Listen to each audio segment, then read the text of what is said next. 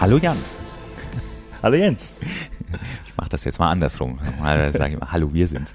Ähm, ja, äh, wir sitzen heute zusammen und wollen über das Zeitgeist reden. Genau, das ist jetzt schon ein paar Wochen her. Genau, wir haben auch schon mal eine Aufnahme gemacht, da haben wir aber jetzt die Hälfte weggeschmissen, machen die jetzt nochmal. Was aber nicht schlimm ist, weil wir ähm, eine schöne Neuigkeit haben, nämlich es gibt einen zweiten Run. Aber das dafür, davon später.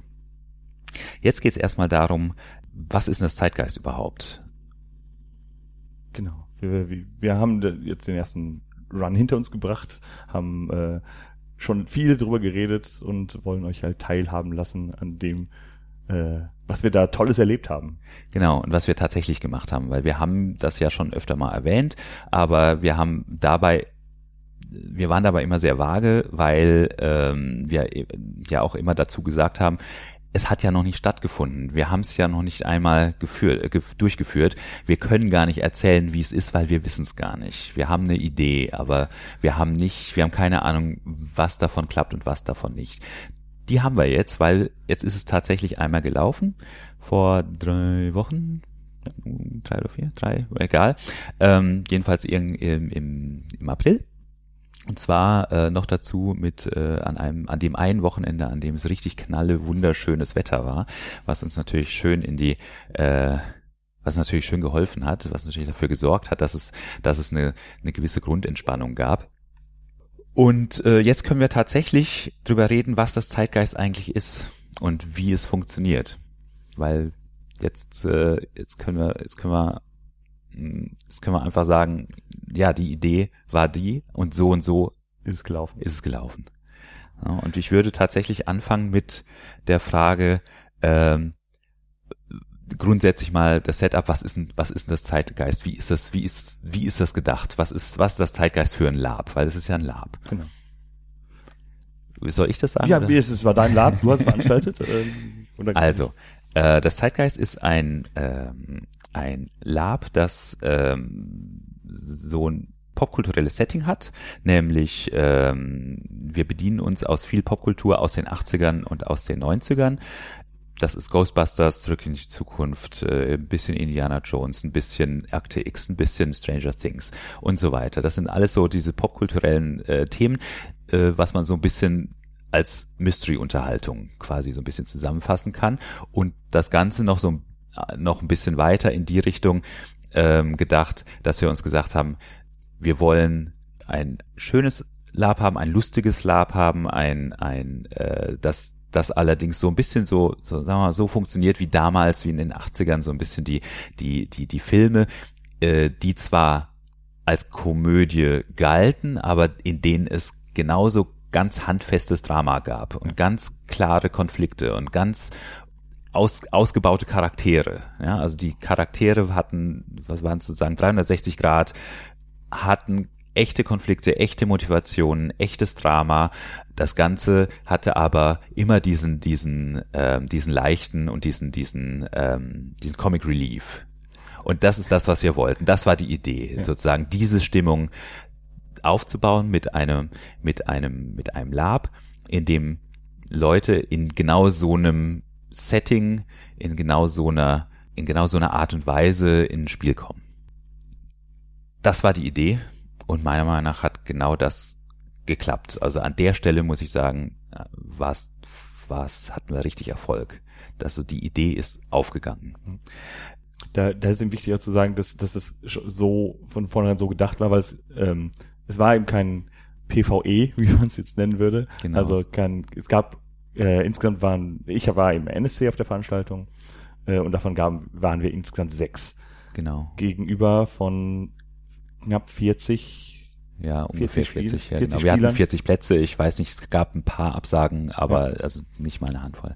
Genau, also gegenüber von 40 Spielern war es eben kein, äh, wir, die Spieler spielen gegen die NSCs und um, einen, um einen, am Ende den, den Plot gelöst zu haben oder die, die Geschichte äh, erlebt zu haben, die, die vorher angedacht war, sondern das Ganze basierte sehr darauf, dass die Charaktere untereinander in Konflikte geraten und diese spielen oder ähm, dass sie eben sich gegenseitig quasi Spielangebote bieten Genau. Also das ist dann der zweite, der zweite, äh, sagen wir mal, Unterschied zu einem, zu dem, wie man in Deutschland, äh, sagen wir mal, zu 90 Prozent labt. Also dieses klassische Fantasy Lab, wo man, äh, ja, was, worüber wir zum Beispiel auch gesprochen hatten in dem, in der Folge mit den, mit der Jetland-Orga, ne, die sich halt wirklich so, so wie Akte ausdenken, äh, in denen das passieren muss, damit der nächste Akt anfangen kann und und und das passieren muss, damit das also die hat sozusagen die haben sich eine Geschichte ausgedacht und haben sozusagen dann die die die und lassen die Spieler quasi frei laufen in Anführungsstrichen ähm, dieses Ziel zu erreichen. Ne? Das Ziel ist aber vorgegeben. Ne? Der böse Magier muss besiegt werden. Die die Wand muss durchbrochen werden, die magische Barriere muss äh, gelüftet werden und so weiter und so weiter. Ne? Und dafür gibt es die entsprechenden ähm, Wege, mit denen das passiert. Und ein Lab ist, ein gutes Fantasy Lab ist an der Stelle dann auch noch frei genug, dass wenn den Spielern irgendwas Geiles einfällt, dass die Orga dann an der Stelle sagen kann, oh, das ist ja noch viel besser als das, was wir uns ausgedacht haben. Das funktioniert jetzt auch. Ne? Aber äh, das haben wir tatsächlich nicht gemacht wir haben auch, wir haben, wir haben auch ganz stark auf Spieler reagiert, aber das war Teil des Konzepts. Ähm, letztendlich ist der Plot, der da entstand, oder die Geschichte, die quasi über das Wochenende erzählt wurde, äh, ist nahezu alleine über die Spieler entstanden. Ne? Ja, es, es, gibt ein, es gibt eine, eine, eine Motivation, eine Rahmenhandlung natürlich. Also ähm, dazu kommen wir später auch noch, dass wir in zwei Zeit äh, so, äh, nicht Zeitzonen, sondern in zwei Zeit, Epochen, Zeit, zwei Zeitepochen gespielt ja. haben. Also man spielt also einmal äh, äh Agenten, also diese, diese Geisterjäger zum Anfang ihrer Ausbildung oder während ihrer Ausbildung und dann nochmal 20 Jahre später bei einem Wiedertreffen bei einem beim Alumni-Treffen quasi. Genau. genau. Ja. Genau, das ist ähm, das, aber das ist alles Setting. Ne? Genau. Also das ist das ist alles nicht Plot, das ist Setting. Genau. Also das Setting ist tatsächlich so, äh, dass du dass du auf den auf diese Veranstaltung kommst und du weißt, das ist die Situation in der, in der du, in der du bist mit deinem Charakter. Das, dein, den Charakter hast du dir auch, da kommen wir gleich dazu, mhm. den Charakter hast du dir auch vorher zusammengestellt, beziehungsweise überlegt. Äh, und diese Charaktere, die treffen jetzt alle in einem bestimmten Setting aufeinander. Und das bestimmte Setting war das, dass wir gesagt haben, ähm, das ist ein quasi ein Klassentreffen, ein Alumni-Treffen von ehemaligen äh, äh, von, von denen, die, die in einem bestimmten Jahrgang ihre Ausbildung gemacht haben, bei der, bei dieser PESA-Akademie, also die PESA ist die, die, äh, die Organisation hinter den Geisterjägern und Artefaktjägern, ähm, ähm, die unter der, der UNO unterstellt ist. Und die laden halt quasi zu einem Alumni-Treffen ein und da treffen die sich. So, und der Trick an der Sache ist jetzt das, dass wir immer wieder wechseln zwischen den, äh, zwischen diesem, von diesem Alumni-Treffen weg, zurück in die, in die Zeit, in der sie ihre Ausbildung hatten, nämlich das Jahr 76 und 77. Das heißt, äh, in den 70ern können sie quasi äh, Konflikte er, erzeugen und in den 90ern können sie quasi spielen, wie sich die ausgewirkt haben auf ihr Leben. Na, das, war, das war so die Grundidee. Natürlich gibt's auch Sachen, die, äh, die so ein bisschen rückwirkend funktionieren, weil das ist ja das Schöne, wenn du gleich gleichzeitig zwei Zeitebenen spielst oder mehr oder weniger parallel zwei Zeitebenen spielst, dass du quasi auch auch nach hinten äh, arbeiten kannst. Ne? Das heißt, du hast für die in den 90ern sozusagen hast du Sachen, hast du mit deinen, mit deinen, mit irgendwelchen Charakteren, mit denen du in Konflikt bist, sozusagen irgendwelche, irgendeinen Konflikt noch, aufgebaut. Ja, weißt und dann, du noch, als du mir das erste Mal deine Liebe gestanden hast. Genau, ja, und dann bist du in den 70ern und dann muss das natürlich auch passieren. Das Nette daran wiederum und das ist, das ist das, was so oft funktioniert hat, was ich, was ich äh, mit, wirklich mit Genuss mir angeguckt hat. Was immer wieder passiert ist, ist, das haben Spieler gemacht. Ja, die haben sie sozusagen in den 90ern haben sie erklärt, wie sie das, wie sie, wie das damals war, weißt du noch damals, und dann haben sie es in den 70ern gespielt und dann kam aber was ganz anderes raus. Ja, das heißt, die, die, äh, die Erinnerung, also das, was tatsächlich im echten Leben ja auch passiert, immer wieder, die Erinnerung ist ganz anders als das, was wirklich passiert ist. Und das fand ich interessant. Ja, äh, dass das tatsächlich, tatsächlich dadurch ausgespielt wurde. Äh, ganz aus Versehen. Das war natürlich so gesehen nicht beabsichtigt, aber das genau das ist passiert. Das fand ich cool. Ähm, ja, wie gesagt, also dieses dieses Setting, dieses Setting war unheimlich elaboriert, also auch was die äh, die Wechsel, die Zeitwechsel anging. Wir hatten einen exakten Plan, den haben wir auch mehr oder ja ziemlich genau durchhalten können. Das hat gut funktioniert. Wir haben quasi ein Intro, einen Intro-Tag gehabt. Das war der Donnerstagabend, ja, wo, wo die Leute erst zum Alumni-Treffen zusammentreffen. Danach gibt's noch einen Zeitsprung in die 70er, wo sie quasi sich als, als neue Rekruten das erste Mal überhaupt sehen. Dann haben wir äh, den Freitag gehabt, der hat vor allem in den 70ern gespielt äh, und ist immer wieder in die 90er zurückgesprungen zu kürzeren Episoden. Na, die langen Episoden waren in den 70ern, die kürzeren waren in den 90ern. Wir hatten, äh, bevor man jetzt sagt, wir, wir, wir, zehn Minuten, zehn Minuten, nein, nein, das waren immer äh, ein paar Stunden und wir sind, genau. haben insgesamt, glaube ich, vier Sprünge, vier Zeitsprünge pro Tag gehabt. Genau, also wir haben, wir haben immer zwei, sozusagen zwei große Zeitslots gehabt, die so auf vier, vier Stunden, viereinhalb ja. liefen und wir hatten kleine Slots gehabt, die auf eineinhalb bis zwei Stunden liefen.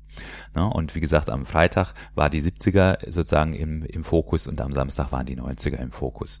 Ne? Und die Rücksprünge waren dann quasi die, äh, die Stellen, an denen man da nochmal da noch mal nachjustieren kann oder nochmal einen neuen, einen neuen Impuls reinsetzen kann, ähm, nochmal eine Reaktion äh, äh, erzeugen kann.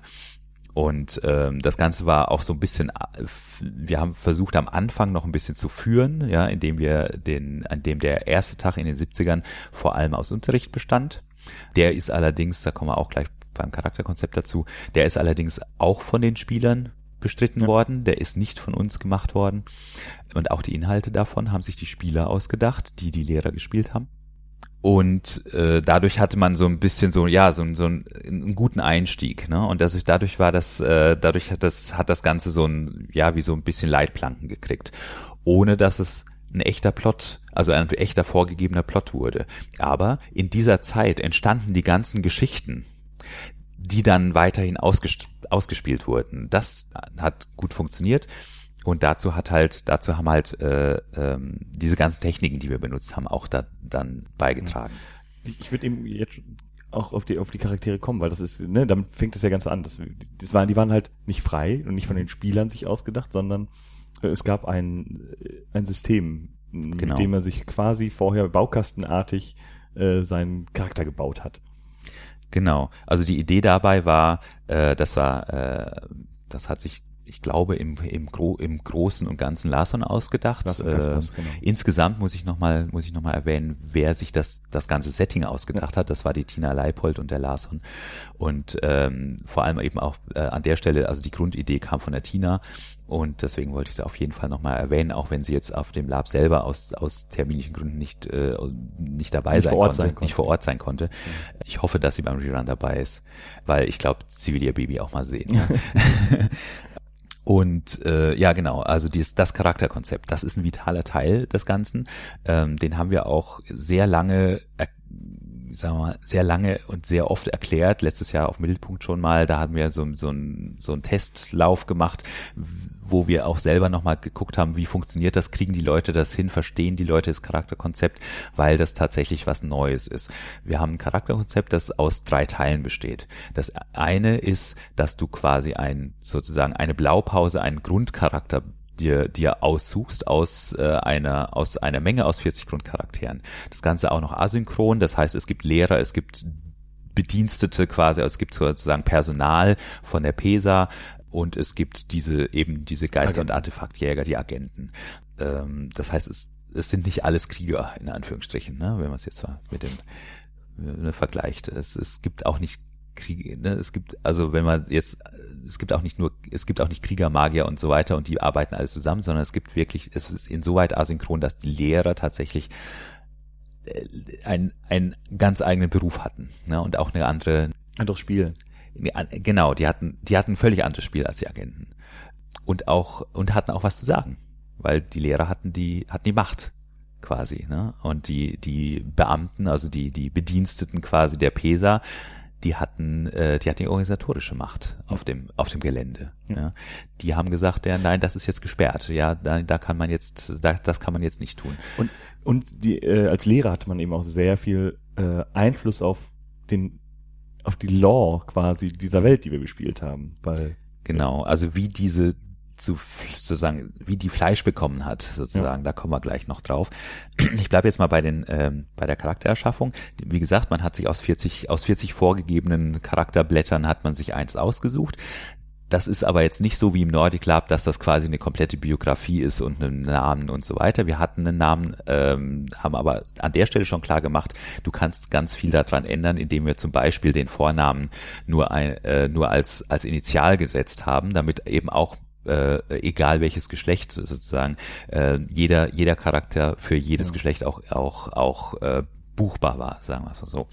Ähm, und der Charakter hatte eine Kurzbeschreibung. Das war ein kleiner Absatz, ne, wo so ein bisschen so eine so angelegt war, so eine Richtung, ne, so so ein so ein Grund so eine Grundcharakteristik, ne, die aber der Spieler dann an der Stelle, ne, wo der Spieler sagen konnte, oh, das ist interessant, da habe ich direkt Ideen dazu. Und das war genau wichtig. Der sollte das lesen und sagen, oh, da habe ich direkt Ideen dazu, oh, da habe ich eine Vorstellung von. Und dann nehme ich mir jetzt diesen Charakter. Ne? Oder es guckt sich einen anderen Charakter, ein anderes Charakterblatt und sagt, hm, naja, das stellt mir jetzt nicht so, da, da fällt mir jetzt nichts zu ein. Dann lässt er den sein. Ne? So, das ist die Idee von diesem Grundcharakter gewesen. Was wir dann, die, die zweite Stufe war dann, dass wir Beziehungen, also offene Beziehungen hatten, also offen sichtbare Beziehungen hatten. Die waren auch für jeden einsehbar, der, der am Spiel teilgenommen hat. Äh, und der konnte sich quasi dort eintragen. Das waren das war eine Liebesbeziehung, eine Dreiecksbeziehung, das war ein, äh, ein Konflikt mit einem Lehrer, das war eine sozusagen eine eingeschworen, so, so, so ein bisschen so eine eingeschworene Gemeinschaft, das war so eine eine Zickengang sozusagen. Also das war sozusagen die die die Gang der der der der Elite, so ein elitärer Haufen und so weiter. Ne? Also das sind so so Gruppen, so in Anführungsstrichen so ein bisschen wie so Gruppen und dass mal so grundsätzliche grundsätzliche Charakterverknüpfungen da sind.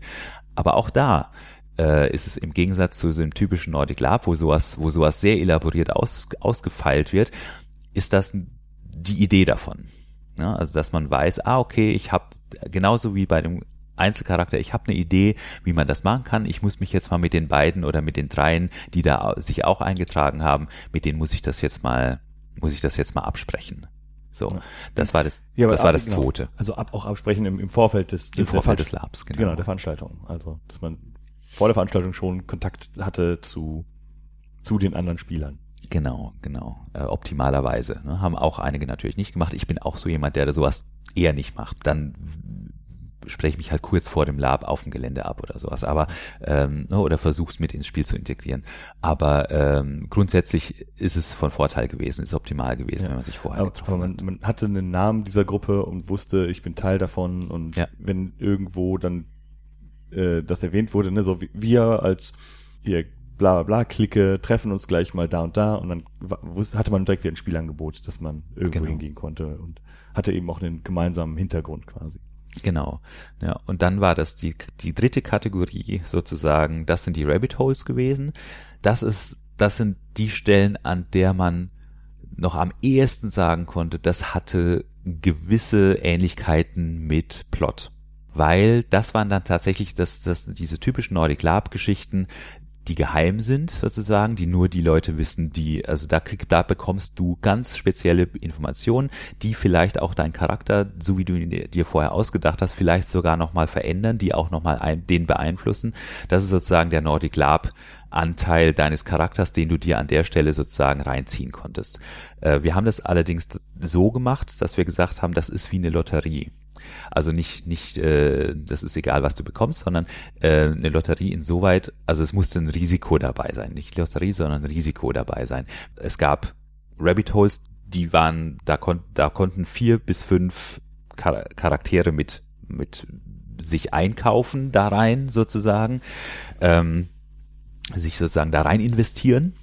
Und es war klar, dass es, dass es da ein, äh, dass das hat einen Titel, also es gab sozusagen wie so ein, wie so eine, wie so ein Serien, wie so ein Serientitel, ja. ne? so einen typischen Serientitel oder Filmtitel. Die zerbrochene Vase. Genau, genau, ne, so, genau. Ähm, und die, die, die Rabbit Holes, die einzelnen Rabbit Holes per Charakter quasi waren wieder betitelt. Ne? Es gab zum Beispiel einen, der, der hat, der bestand quasi nur aus Goonies Zitaten. Ne, es waren einfach von den Film Goonies waren es Zitate. Ne, und du konntest dir halt das eine Zitat aussuchen, sozusagen. Und dann haben wir aber gesagt, wenn du das nimmst, wenn du das Rabbit Hole betrittst, sozusagen, dann bekommst du jetzt geheime Informationen, dann musst du es auch machen. Ne, das heißt, überlegst dir gut, wenn du quasi wirklich rein Charakterspiel machen möchtest und Ambiente-Spiel mit deinem Charakter, dann ist ein Rabbit Hole vielleicht nicht so geeignet für dich. Aber wenn du mal so richtig reingehen kannst und sozusagen ja, das, was, das, was was man im Fantasy Lab so ein bisschen so diesen da gibt es einen Ausdruck für, für, dafür für diese Power Gamer, genau. Ne? Wenn du quasi, ne, wenn du quasi Power Gamer sein möchtest sozusagen und äh, eine, eine, einen richtigen Task sozusagen auch bekommen willst, wobei Task nicht Plot ist, ganz ja. wichtig, ja, bekommen willst, dann such dir ein Rabbit Hole aus. Ja. Also das konnte eben den, den Charakter, den man sich so toll vorher ausgedacht hat, äh, völlig zerstören. Ja. Ähm, hat aber auch die Möglichkeit, dass man mit dem Charakter, den man sich ausgedacht hat, eben den quasi mal prüft und eine, eine Geschichte mit dem erlebt, ne, indem er, äh, in der er eben ver verändert wieder rauskommt. Genau. Genau. Ne, also man musste sich, man musste sich, also das war auch das, man musste sich ganz wenig Gedanken über irgendwie Geschichte und Plot machen. Man musste sich sehr viele Gedanken über einen Charakter machen. Und das war letztendlich genau das, was äh, was die Vorgabe war. Deswegen, das war der erste Satz in unserer Beschreibung auch auf der Homepage, es ist Charakterspiel. Ja. Das waren quasi die drei, die drei Teile, aus denen so ein Charakter entstanden ist. Es gab noch eine Kategorie vier, haben vier Leute auch genutzt. Das ist das, wenn du dir selber eine Geschichte schreibst. Also quasi, wenn du dir selber ein Setting für deine Gruppe oder für deine, deinen Charakter schreibst. Äh, das hat eine Gruppe gemacht und das war auch großartig und die haben eine, eine wunderschöne Geschichte in dieses, in dieses Lab reingebracht das wir beim Rerun nicht haben werden. Ja. Das wird absolut nicht stattfinden. Ja, weil das quasi jetzt wirklich diese, dieses, diese Geschichte war, gibt es, gab und gibt es nur auf diesem, auf diesem Einrun. Genau, weil das eben aus der, aus der Verschiedenheit dieser ganzen äh, Sachen, weil es waren Charaktere, die so nicht wieder zusammengewürfelt werden. Das sind, äh, ist eine Gruppe, die sich so nicht wieder äh, zusammenfinden wird und es, es sind Spielelemente, die sich vorher reingebracht haben, die sich, also das, was sie getan haben, so kein anderer ausdenken wird. Ja, genau. Und es war eine schöne Geschichte. Ja, es war eine schöne Geschichte. Die, es wird viele Referenzen geben, wenn ihr, äh, wenn ihr wieder da, wenn ihr auch, wenn ihr auch kommen werdet und mit Leuten reden werdet, die schon mal das miterlebt haben. Aber es, sie wird so nicht wieder stattfinden. Genau. Und das ist, glaube ich, auch das Wichtige an der ganzen Geschichte jetzt, was, wes, weswegen wir das auch so ein bisschen versuchen, so genau und so detailliert zu erklären. Das ist das Besondere an dem Zeitgeist. Wir können das so oft machen, wie wir wollen. Ja. Das Zeitgeist kann so oft, kann quasi jedes halbe Jahr stattfinden, ohne Probleme. Es wird jedes Mal ein anderes Spiel. Es ist im Prinzip wie Ghostbusters und Ghostbusters 2 und Ghostbusters 3, wenn es eins gegeben hätte und so weiter. Ja, es ist einfach eine andere Geschichte. Also jedes, jedes dieser Zeitgeist-Dings wird eine, ein paralleles Universum sozusagen. Also das, das Universum ist dasselbe, aber die, die, die, die Geschichte, die darin, die da drin entsteht, ist eine andere. Genau. Und das finde ich, das finde ich spannend. Ja. Genau, Charakterkonzept. Ähm, ich wollte eben mal beim Charakterkonzept, mhm. ein gutes Beispiel sind halt da die Lehrer. Ja. Mit dem, mit dem Law, mit, ne, dass eben, dass alles anders sein wird, weil andere Leute werden Lehrer spielen und die, die den Lehrern wird quasi die Hand gegeben, so, ne, such dir ein Fach aus und in diesem Fach bist du derjenige, der das Law bestimmt. Wie funktioniert das? Ne, wie funktioniert diese Welt, in der, in der wir, in die wir jetzt eintauchen? Und genau. Warum, warum funktioniert oder ja, warum funktioniert das, dass man Geister überhaupt fangen kann, zum Beispiel. Ne? Genau. Ne? Und wie, wie geht das eigentlich? Genau. Ähm, ist eben kurzfristig äh, ein, ein Lehrer ausgefallen, deswegen kam ich in die, äh, in die schöne Lage, auch ein Lehrer spielen zu dürfen. Genau, an äh, der Stelle warst du aber wie ein Spieler. Genau. Ne? Genau. Also ich hatte eben nicht so viel Zeit, mich vorzubereiten wie andere die halt fantastischen Unterricht gemacht haben in Aurafotografie und äh, Psychologie und ja diese Tonaufnahmen, diese diese herrlichen Tonaufnahmen, wo du quasi in dem Rauschen irgendwelche Töne entdecken musstest und irgendwelche Sachen. Genau. Oder eben äh, Einsatz, äh, wir hatten einen, einen Lehrer äh, in Einsatz im Feld, der halt sich genau ausgedacht hat, wie wie man äh, wie man diese Geister oder Erscheinungen bekämpfen muss. Dann hatten wir haben wir auch äh, einen Lehrer gehabt, der äh, die Artefakte erklärt hat, die da eingelagert wurden. Und ähm, ich habe eben zum Beispiel die Geschichte der PESA mir aus, ausdenken dürfen. Äh, und ihm erzählt, woher die Peter kommt und äh, woher, äh, ne, wie, wie Geister früher gejagt wurden und wie Geister heutzutage gejagt werden und warum das so wichtig ist und ähm, habe immer einen, einen Lehrer gespielt, der äh, die, ja genau, über die, ich habe halt mir quasi die ganze Geschichte bis zu dem Punkt ausdenken dürfen, ähm, an dem wir da an dem wir anfangen, an dem wir da angefangen haben zu spielen. Genau. Ja. Und das ist, das ist halt auch das, ne, dass wir das alles in die, in Spielerhand geben. Ne? Das ist halt, das ist halt auch wichtig. Und, und das war dann so. Das war dann gesetzt. Ne? Also das ist eben auch eine, eine, eine auch an dieser Nordic Lab Regeln so, das nimm, nimm ein, ein Spiel irgendwie und nimm das als Gesetz dann. Ne? Also alles, was gesagt wird, ist so. Äh, und das Einzige, was erlaubt ist, ist ein, ein Ja, aber. Ja. Äh, in, äh, das ist das äußerste Nein, das man so sagen darf. Ne? So, ja, so ist das, aber in dem und dem speziellen Fall kann das auch mal anders sein, um eben Spiel, Spiel zu ge- generieren Genau. für alle, die da sind. Genau. Ne? Oder dass man sagt, ja, ja, aber war das nicht, war das nicht vielleicht, war das nicht vielleicht auch so? Könnte man das nicht vielleicht auch so sehen? Und dann kann der andere wieder sagen, Ja, äh, natürlich, in ja, dem natürlich. Fall ist das doch natürlich so, weil Genau. äh, da Ja, die also- Sterne völlig anders äh, stehen und äh, der, im luftleeren Raum und sowieso. Genau, im Vakuum funktioniert das immer anders.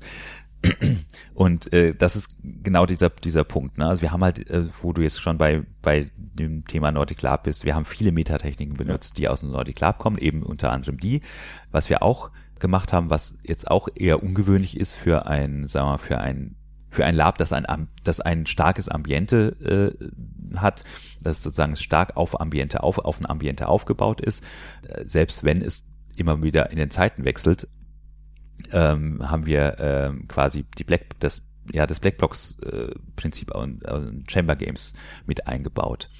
Es gab einen eigenen Raum dafür, äh, in dem die Spieler quasi ja eine Blackbox, äh, äh, eine Blackbox-Situation spielen konnten. Blackbox-Situationen sind äh, kurze, sehr kurze, äh, ja, so wie Blitzlichter, ne, wo die Leute sagen konnten, ja, als ich als ich damals, als ich damals in den 80ern das und das gemacht hat, das hat meinen Charakter so stark verändert, dass ich heute jetzt anders bin als in den 70ern. Also weil äh, viele, viele äh, Spieler haben die, die Gelegenheit genutzt und haben ähm, haben das, haben diesen, diesen Unterschied zwischen den 70ern und 90ern sehr stark äh, ähm, ausgespielt. Ne? Also dass sie quasi in den 70ern eher un, unbedarft, naiv, ähm, optimistisch waren und in den 90ern eher dann so, ne, so, so battle battered und, und äh, ja eher negativ eingestellt waren und da muss ja was passiert sein ja und damit das halt auch nicht verloren geht und damit der der Spieler sein sozusagen mit seinem Charakter an der Stelle das auch das auch wirklich äh, erleben kann gab es halt diese Blackbox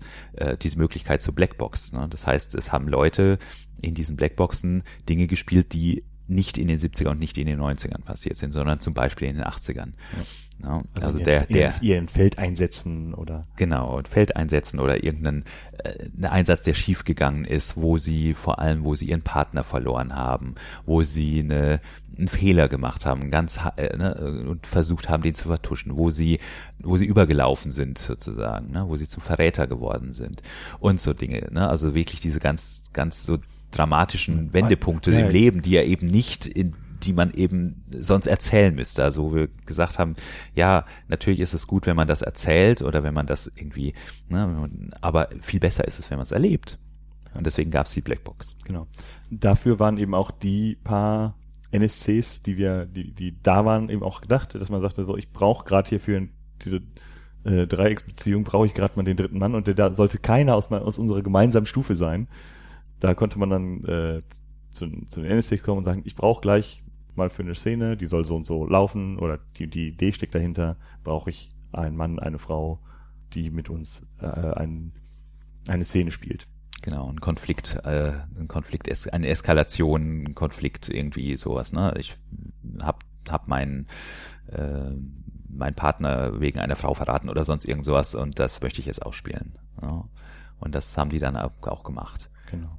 Genau, das ist, das Also, ist, das das ist zum Beispiel auch das was, was, was man jetzt eher aus dem, Das ist ein bisschen äh, an die Fantasy Lab, das ist ein bisschen vergleichbar mit Träumen oder Visionen, aber man hat halt viel mehr Einfluss selber darauf. Ja, vor allem macht man das selber. Also der, ne, also der, Ja, genau. der große Unterschied zwischen den Träumen, das ist ja, bei den Träumen ist es ja so, ne, da holt die SL, holt einen Spieler sozusagen aus dem Bett, Ja. ne, stellt den in die Ecke und spielt dem was vor. Genau. Er selber hat gar keinen Anteil daran. Bei der Blackbox ist es genau umgekehrt. Der Spieler sagt, ich möchte das und das jetzt äh, erleben, weil mein, weil der, ich möchte meinen Charakter damit definieren oder umdefinieren eventuell sogar. Ne, und deswegen möchte ich das jetzt, äh, deswegen möchte ich das jetzt ausspielen. Ja, genau, man, man hatte einfach mehr Einfluss. Ne? Genau. Also man, weil die komplette Kontrolle in seiner Hand liegt. Ja. Also des Spielers, eben nicht des Charakters. Und das muss man eben auch wieder sehr unterscheiden. Ne? Also Genau, das hört sich ein bisschen kompliziert an, hat aber eigentlich ganz gut funktioniert. Und wenn, vor allem, wenn das, äh, wenn man das einmal macht, und wir haben es ja in den, äh, wir haben das ja ein bisschen geübt im, im, im Vorfeld. wir haben halt äh, zum Einstieg vor der Veranstaltung mit so kleinen Workshops begonnen, in denen halt schon kleine ja, Szenen gespielt wurden, also wirklich ganz kurz, so zwei Minuten Sachen, äh, um eben diese, um Charaktere einzuführen, um Gruppen zusammenzuführen, um bestimmte, äh, also das, das klar war, wer sind Lehrer, wer, wo ist, wo ist denn hier eine Gruppe, die hinterher auffallen wird in, in der Schule, wo sind bestimmte äh, Konflikte, die auf jeden Fall herrschen werden. Ja. Also auch Sachen, wo die anderen Spieler, was die anderen Spieler einfach auch wissen sollten. Ne? Genau. Also dass eine Gruppe sagt, ja, wir wollen eigentlich, dass alle Leute wissen, dass wir dass wir das und das Problem haben oder mitbringen. Ja, Genau. Also haben sie das schon mal vorgespielt. Ne? Und das ist so die Idee dabei. Also man kann Blackbox öffentlich machen, in Anführungsstrichen. Ja, man kann die Blackbox aber auch äh, einfach in den Raum setzen und das wirklich nur für diesen einen Charakter durchspielen lassen, damit er die Immersion hat, die er braucht, um darüber erzählen zu können und seinen Charakter den anderen gegenüber wiederum zu spielen. Da, da ich, eigentlich wollten wir auf, ganz auf Anekdoten verzichten. Eine muss ich jetzt bringen, weil genau das Hau raus. das ist ein, ein, ein, gutes, ein guter Unterschied. Äh, Ich hatte eine Szene, wo ich eben auch äh, wieder ein Lehrerspiel äh, gespielt habe und das war die die Anfrage war von einer Spielerin, ob wir das kurz in einer Blackbox-Szene spielen können, ähm, weil es eben einen Einfluss hatte auf ihre, also es war etwas, was ne, eine Nachricht, die sie vom, vom Lehrerkollegium bekommen hat, die ja Einfluss hatte auf ihre weitere Karriere. Und es war, wollte sie eigentlich in der Blackbox-Szene spielen. Und dann haben wir uns kurz nach, haben wir kurz nachgedacht, haben wir gedacht, nee, eigentlich ist das, ist das viel besser, wenn wir das im Lehrerzimmer spielen. Mhm. Und das heißt eben raus aus dem äh, geschützten Raum der, der Blackbox rein ins Spiel. Und es hatte eben dazu geführt, dass ich glaube, als wir aus der Tür rauskamen, zehn Leute äh, vor diesem Lehrerzimmer an der Tür hingen und uns belauscht haben, wie äh, wie dieses Gespräch verlaufen ist. Schön. Genau, und das hatte dann eben wieder auch unmittelbar, also nicht erst später, dann durch Zeitsprünge oder ne, durch Sachen, die sie erzählt, sondern das hatte eben unmittelbar dann auch Einfluss aufs Spiel, weil dann direkt, als sie aus der Tür kam, anders auf sie reagiert, reagiert werden konnte. Also das äh, hat gut funktioniert. Ich hätte mir mehr Blackbox-Szenen gewünscht.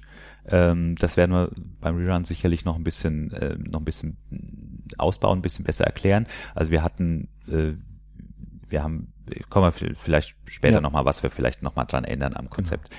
Also das, das war, das war das, äh, ne, andere Metatechniken war das Kampf, in Anführungsstrichen, das per, per, persönliche Kampfsystem, ne, dass wir quasi eine, eine, also die Leute konnten sich persönlich angehen, ne, die sollten Konflikte machen, die, die Konflikte sollten richtig eskalieren, bis zur Prügelei sozusagen, verbal äh, und so weiter. Und dafür braucht es Metatechniken, die das Ganze, die das Ganze so ein bisschen äh, ja, containen, ne? weil wenn dich die ganze Zeit einer anbrüllt und dich die ganze Zeit versucht, einer fertig zu machen, dann hast du auch irgendwann mal keinen Bock drauf und sagst, ey, das ist mir jetzt echt zu, zu, so, zu viel.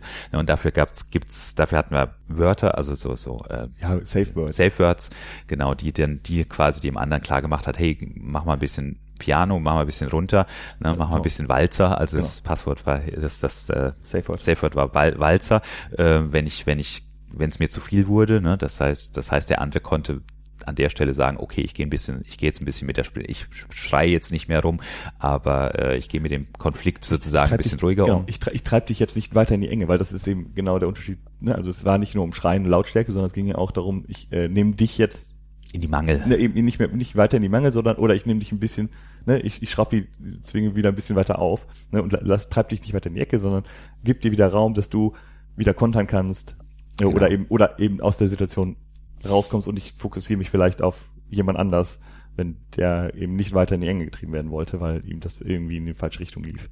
Genau. Und das gegenteilige Wort, also wenn ich, wenn ich, äh, also wenn ich das Gefühl habe, der andere hält sich zurück und weiß nicht so, weil er hat nicht so ganz die, weiß nicht so ganz genau, wie, wie, So, ja, äh, so, wie er soll, Sag, sag dass ich kann. schuld bin, sag, dass ich schuld bin, sag, dass ich schuld bin, äh, konnte man ihm sagen, mach mal Blasmusik. Genau, das, das Wort war Blasmusik. Das heißt, das heißt, äh, ne, so eskalier ruhig, eskalier ruhig weiter, mach, mach, mach Genau. mal richtig, mach mal richtig Dampf. Genau, treib meinen Charakter in die Enge, ähm, beschuldige mich, klag mich an, schrei mich an, ne, stell, stell, stell mich bloß, ähm, ne, fokussier den, die, ne, das heißt eben auch, fokussier die, die Aufmerksamkeit aller Leute um, um uns rum gerade bitte auf mich. Genau, ne, ich will's jetzt hart und dreckig. Genau. Und äh, genau, das, das waren, das waren diese zwei Wörter. Das an, dann hat man noch eine Technik, wie man aus dem Spiel schnell aussteigt, ne, also so ein, quasi ein Stoppwort äh, hatten wir noch oder eine Stopptechnik hatten wir noch, die, die so ein bisschen äh, äh, darauf vor allem geachtet hat, dass Leute ja ungern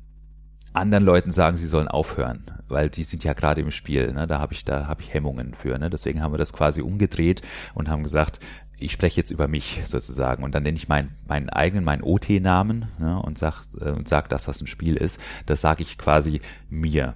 Ne? Und in dem Moment komme ich aus dem Spiel raus und die anderen kriegen es aber auch mit und sagen, oh, der der der muss jetzt der der, der muss jetzt aus dem Spiel raus. Der möchte der möchte an der Stelle äh, der möchte an der Stelle, Ja, wenn ich sagen äh, würde- wissen, das ist alles Genau. zu viel, der muss jetzt, der muss jetzt gerade mal weg. Ja, wenn ich ihm mit, mich mit meinem, äh, äh, ne, wenn ich sagen würde, äh, der Jan muss jetzt wirklich gerade mal weg, Mhm. äh, heißt das, okay, dann lasse ich den Jan jetzt, den Jan jetzt wirklich mal in Ruhe.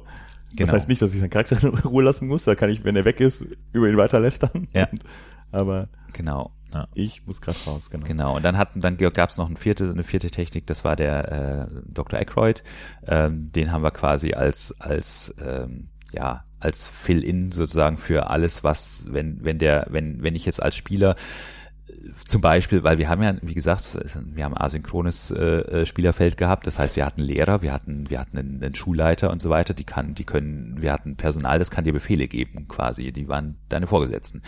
Wenn du aber, wenn die dir aber irgendwelche Befehle geben, wo du sagst, das will ich jetzt gerade nicht, ich bin jetzt gerade in einem ganz anderen Spiel oder sonst irgendwas oder ich habe jetzt gerade einen anderen Fokus, ähm, dann kann ich mich da rauswinden, in Anführungsstrichen, indem ich sage, der, der Dr. Aykroyd hat aber gesagt, ich, äh, ich soll das und das machen. Also es kam, es kam halt Schüler zu spät in meinen Unterricht und eigentlich hätten sie dafür eine Standpauke bekommen, weil es sind ja Schüler und die haben da zu sein. Aber wenn sie sagen, ich musste gerade noch äh, die äh, die Tasche von der Dr. Aykroyd hochtragen, ist so, ja klar, dann ist Natürlich, das äh, genau. natürlich. Oder eben auch, wenn man äh, wenn Lehrer ähm, Bereich abgesperrt haben und man aber gerade in das Zimmer rein muss, weil seine äh, Kontaktlinsen drin liegen oder was sagt man, nee, ich soll nur kurz was von Dr. Aykroyd holen, dann war klar, okay, geh kurz rein, hol deine Sachen. Also es war halt so ein Genau. genau. Ja, es hat auch ganz gut funktioniert, bis auf äh, natürlich, äh, natürlich ist Dr. Aykroyd lädt so ein bisschen zum Cheaten ein, Ja. hat, aber ist aber mh, zumindest in meinem Umfeld nur einmal vorgekommen, Genau. dass irgendjemand versucht hat, Dr. Aykroyd quasi als als äh, als Wallclip, äh, es ist aus dem Computer, aus Ja. ne, so sozusagen äh, zu, zu benutzen, ne? dass sozusagen, dass er, dass die die Person einfach etwas, was notwendig ist, um eine bestimmte um ein bestimmtes äh, Ziel zu erreichen äh, oder um eine bestimmte Handlung zu, zu vollziehen, zu vermeiden, ne, sozusagen, und das quasi zu skippen. Ähm, das ging natürlich an der Stelle nicht. Ne? Ja, aber das, das war auch sehr. Ist, ja, also die, ich glaube, der Versuch war jetzt nicht, das war jetzt kein, das war kein bewusster Cheat-Versuch, Genau, das genau. war mir schon klar, ne? aber das ist tatsächlich an dem Moment, dafür ist der Dr. Aykroyd nun mal nicht da, weil es gab mehrere Möglichkeiten, das Problem auch anders zu lösen und dann braucht man den Dr. Ja, Aykroyd genau, das, ist, das war aber auch der, der, das war der, der, der, dem Spieler, der Spielerin war es nicht klar, ne, wie, wie man dann da zu vorgehen, äh, vorzugehen war. Man, sie dachte, sie läuft gegen eine Wand, war aber gar nicht. So. Genau, genau. Also das war, war völlig in Ordnung. Also Ja. es war auch jetzt kein, kein, gab da jetzt nicht wirklich Stress deswegen Genau, oder sowas. nee, nee. Aber äh, das ist, äh, die Gefahr besteht natürlich, dass man, Eine, dass man dann, genau. eine, eine wichtige denkt, Sache hast ach, du, hast du noch vergessen. Ähm, das war der Monkey Dance.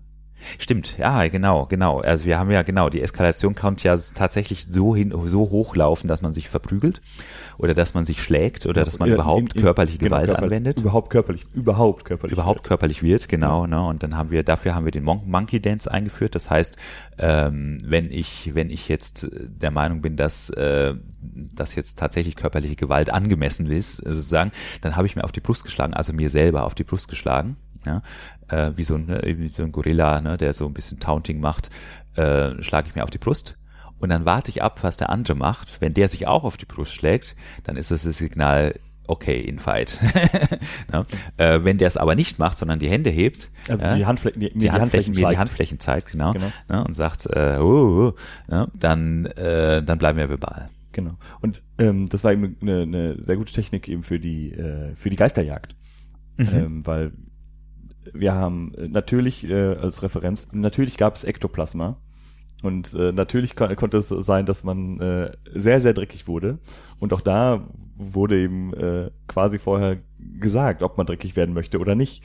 Und ähm, so ist man dann eben aufs Testfeld gegangen, wo man wo man äh, Geister jagen konnte oder irgendwo, wo eben Geister waren, ka- kam man hin und dann tauchten der Geister auf und dann sah man, wie sich, äh, sah man schemenhaft, weil es sind ja Geister, wie sich Wesen auf die Brust schlagen. Und wenn man äh, sich selber dann äh, auf die Brust schlagt, wo, war es sehr, sehr wahrscheinlich, dass, Dass man, man geslimed nicht, wurde. Dass man geschleimt wurde. Sehr und, schön. Und da, auch da ist es eben noch das Ding, dass man eben, man kam das sicher rein und raus, man braucht da keine Angst zu haben, dass man irgendwas, dass irgendwas mit einem passiert, was man nicht möchte. Aber äh, wenn man, wenn man eben Spaß daran hat, Rangeleien zu spielen und äh, auch richtig dreckig zu werden, dann war auch das äh, möglich durch äh, durch die An Anzeigen. So ja, mit, es ist völlig in Ordnung mit mir äh, zu rangeln und es ist völlig in Ordnung, wenn meine Sachen dreckig werden und äh, oder eben wenn man durch Zeichen Zeigen der Handflächen, dass man sagt so, nee bitte fass mich bitte nicht an und geh mich auch bitte nicht körperlich an. Ja. Weswegen das wichtig ist, ne, weil es, ne, so, das kommt ja gerne mal so, man kommt ja gerne mal so auf die Idee, ah, das ist ja dann alles so weich gekocht und man, da, man, da kann ja kein, da ist ja kein Risiko, da ist ja dann kein, ne, so der Spieler ist ja quasi dann in Watte gepackt und so weiter, ne, das kommt da gerne mal. Das Gegenteil davon ist der Fall, weil wenn es diese Regel nicht gibt, dann muss man ständig vorsichtig sein. Da muss man ständig aufpassen, ob man es jetzt übertreibt oder nicht. Dann muss man, dann weiß man ständig nicht, ob man jetzt den anderen anfassen kann oder nicht. Dann, das, das ist, da ist man viel, da ist man viel vorsichtiger oder muss man viel vorsichtiger sein. Da kann viel mehr schiefgehen, wenn man diese Regeln hat. Dann kann man viel mehr eskalieren. Dann kann man richtig aus sich rausgehen. Da kann man, da kann man es richtig krachen lassen. Und weil man eben immer die Sicherheit hat, Der andere hat mir zugestimmt. der andere hat zugestimmt. Es gab Consent, äh, der andere kann, wenn ich, ich kann so richtig aus mir rausgehen, weil der andere kann mich ja stoppen, der kann mir ja sagen, äh, der kann mir das Wal den, den, der kann mir ja Walzer, äh, das Wal den Walzer sozusagen irgendwie an den Kopf zurückwerfen und so weiter, ne? Und, und ich kann es wieder runter reduzieren. Das ist viel besser, wenn man diese Regel, diesen Regelsatz hat für Eskalation. Deswegen, also das, das, das mal hier an dieser Stelle gesagt, weil, weil ja ganz oft diese, dieses, das sozusagen, weil man in der Theorie, wenn man sich das Ganze theoretisch überlegt, ja, und dann, oh, die Regel noch, oh, und da noch eine Regel und auch je, und da kann man jetzt auch noch äh, regulieren, wie viel und wie wenig Gewalt und so weiter und so weiter. Ähm, das ist ja, das ist ja quasi dann total weichgespielt. Ist, wie gesagt, das Gegenteil ist der Fall. Genau, weil das, das durch diese Befehle kam, kam eben auch noch, die wurden auch noch als Spielangebot genutzt, weil es eben so sein konnte, dass jemand, weil, ne, wenn jemand Walzer sagt, dann kam, dann musste sie gar nicht der, der andere quasi sein, seine Tirade unterbrechen, sondern man konnte von außen, ein Dritter, quasi einspringen und den, den einen in Schutz nehmen oder den anderen angreifen und Ja. quasi umlenken auf sich oder eben auch sagen, seine Rolle stärken, indem er sagt, so, ich, ich spiele hier eh den Charakter des, des, des Vermittlers oder ich spiele hier eh die, die, äh, die Rolle des, des, äh, des äh, Starken, der dem hier quasi auf dem Schulhof alle zuhören, also kümmere ich mich gerade hier um die Schlägerei. Ja. Genau, das wollte ich auf jeden Fall nochmal noch mal sagen, weil das ist mir extrem weil wichtig, genau dieser mir, Punkt. Genau, weil das ist mir eben auf, auch auf, auf dem äh, Übungsfeld als Geist passiert, dass äh, ich habe eben mir auf die Brust geschlagen, um jemand anders anzugreifen und äh, dann war vor mir eine eine Person, die die äh, mir die Hände gezeigt hat und das hat eben der der ihr Nebenmann gesehen, der hat sich dann auf die, ne, hat kurz die Augen verdreht, hat sich, hat sich selber auf die Brust geschlagen und hat dann quasi äh, ihre Packung Schleim gefangen. Sehr schön. Ja, also Genau, hat sich quasi, hat sie gerettet. Genau, hat sie gerettet, hat sich selber geopfert und äh, hat das hat dann wieder Spielangebot. Ja. Ne? Also ne, dann war stand sie in seiner Schuld und so, das war Geil. Ja. genau. Genau, so, so, genau. Gut, dann sind wir, dann sind wir beim nächsten Punkt, Technikeinsatz, weil Oh, wir sind ja. ja, schon beim, bei inzwischen, ne, also gerade das, was das Geisterfangen angeht, ne, da sind ja schon, also Technikeinsatz ist relativ, äh, Technik- und Geräteeinsatz, sagen wir es mal so. Ne? Also gerade beim Geisterfangen, das ist ja echt elaboriert gewesen. Witzigerweise, also wie du schon gesagt hast, witzigerweise haben sich das die Spieler selber Genau. ausgedacht. Also die haben sich eine sehr elaborierte Art und Weise ausgedacht, wie das funktioniert. Also wir haben im Prinzip haben wir ja nur Geister aufs Feld gestellt, haben denen ein paar Geräte in die Hand gedrückt, also so ein so ein so ein umgebauten Abfalleimer, der die Falle war. Wir haben ein paar Regeln gestellt, wie zum Beispiel Orange ist äh, ähm, Orange ist neutralisierend. Genau, das, das, das war ein, das, das haben wir nicht gesagt, sondern das Ja, doch, Wir das hatten wir vorher genau. schon gesagt. Also die, die, die Farbe Orange hatten wir, das hatten wir im Vorfeld äh, kommuniziert, dass das, dass das sozusagen die, die neutralisierende Farbe ist. Aber was die draus gemacht haben, das war Dann tatsächlich genau, nicht. Und dann kam nicht eben ganz viel, vorgegeben. ganz viel kam eben vom Le ne, von, wieder von einem Lehrer, der eben Einsatz im Feld unterrichtet hat und hat eben viel über die Technik, wie Geister denn gefangen werden, äh, den anderen, den anderen Spielern quasi Mhm. mitgegeben, wie sie das zu tun haben. Eben auch wieder ganz viel ähm, Popkulturreferenz, ne, wie, ne, wie, wie fangen denn Leute Geister bei äh, Ghostbusters zum Beispiel. Und ähm, hatten wir eben Proto, ja, wir hatten ein, eben leider nicht für jeden, Mhm. aber, äh, aber wir haben eben ein, einige Protopacks gehabt, ähm, die Leute sich auf den Rücken geschnallt haben. Einige haben sogar ihre eigenen Protopacks mitgebracht, selber gebaute. Ja, die großartige russische Version fand ich super. Ja. Und ähm, dann wurde eben aufs Feld gegangen und dann wurde anfangs eben so eine Art, äh, also ich möchte jetzt nicht zu viel Anekdoten erzählen, weil dann soll sich das eben selber ausdenken. Dann wurde eben, wurde eben mit dem, was, was die Spieler sich untereinander ausgedacht haben, wie denn sowas funktionieren könnte, mit dem, mit, mit dem äh, Law, den sie sich selbst ausgedacht haben, wie, wie das denn dann da funktionieren muss, äh, Geister gefangen. Und eben auch alle hatten dann, dann den gleichen Ansatz und alle wussten, ja, wenn, wenn das und das, wenn wenn er so und so handelt, wird das nicht funktionieren können. Und alle wussten, okay, dann ist es, ist der Geisterfang misslungen Mhm. und wir müssen uns zurückziehen und, und einen neuen Ansatz schaffen und Ja. genau. Genau, das fand ich super und ähm, wie gesagt, also das, das, das zahlt alles auf dieses Ding ein, dass wir versucht haben, ein möglichst dichtes Setting zu Ja. machen und nicht möglichst viel Geschichte vorzugeben, ne, sondern wirklich ganz viel Setting zu machen, damit das Spielangebot entstehen. Das, das nächste, was wir hatten, waren eben diese Aura-Fotos, Ja. ne, die Ah, ja. quasi währenddessen live entstanden sind, sozusagen. Also die kann man sich angucken, die werden wir auf unsere Homepage packen. Ähm, jetzt die, die, die kommenden Tage werde ich die ganzen Fotos auf die Homepage packen, damit man also eben auch einen Eindruck davon kriegt für den zweiten Run, was da eigentlich wie das aussieht, wie das, wie das Feeling ist, was da passiert. Und da sind eben diese, wie gesagt, diese Aura-Fotos dabei, die tatsächlich äh, live äh, erstens mal mit dem Fotoapparat dort gemacht wurden, dann verarbeitet wurden, das sagen wir jetzt nicht wie, und dann kamen sie zurück, ausgedruckt als Fotos und die Leute hatten geile Fotos, mit denen sie quasi weiterspielen konnten, weil da waren Farben, da waren Ausformungen.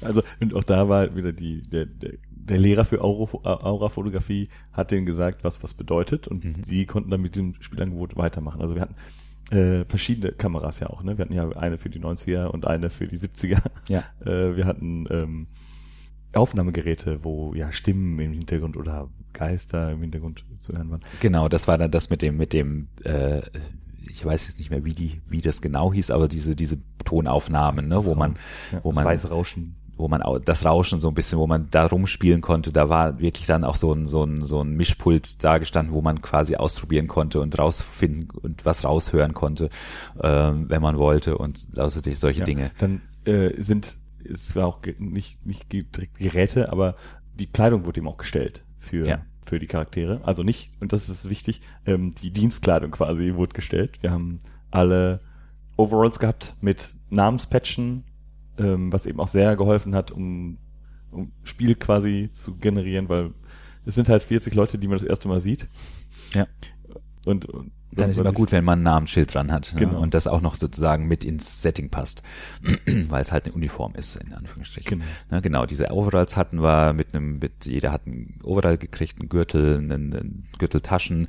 Wir hatten, ähm, wir hatten Medipacks. So für 15 Stück oder sowas hatten wir Medipacks vorbereitet, ne, die, die konnte man nutzen, wenn man wollte, ne, konnte man hoch ins, ins sozusagen ins Ausstattungszimmer und sich ein Medipack holen. Ähm, da waren, da waren dann so Sachen drin, da sind dann, ne, da ist eine Adrenalinspritze gewesen, eine ähm, Beruhigungsspritze und dann eine Spritze mit einfach nur mit einer, mit einer Nummer drauf, wo wir nicht gesagt haben, was die macht. Also wo wir gesagt haben, das, ne, so. Und auch das war wichtig, weil das hat dann auch wieder einer der Lehrer hat das erklärt, was das, was das für eine Spritze ist und was die, was die bewirkt ne, und wann man die benutzen muss und dass das so total gefährlich ist. Äh, und Oder, oder eben, äh, also bisher das war es eben offen und das war so, äh, okay, wenn du das, ne, so benutzt das nicht.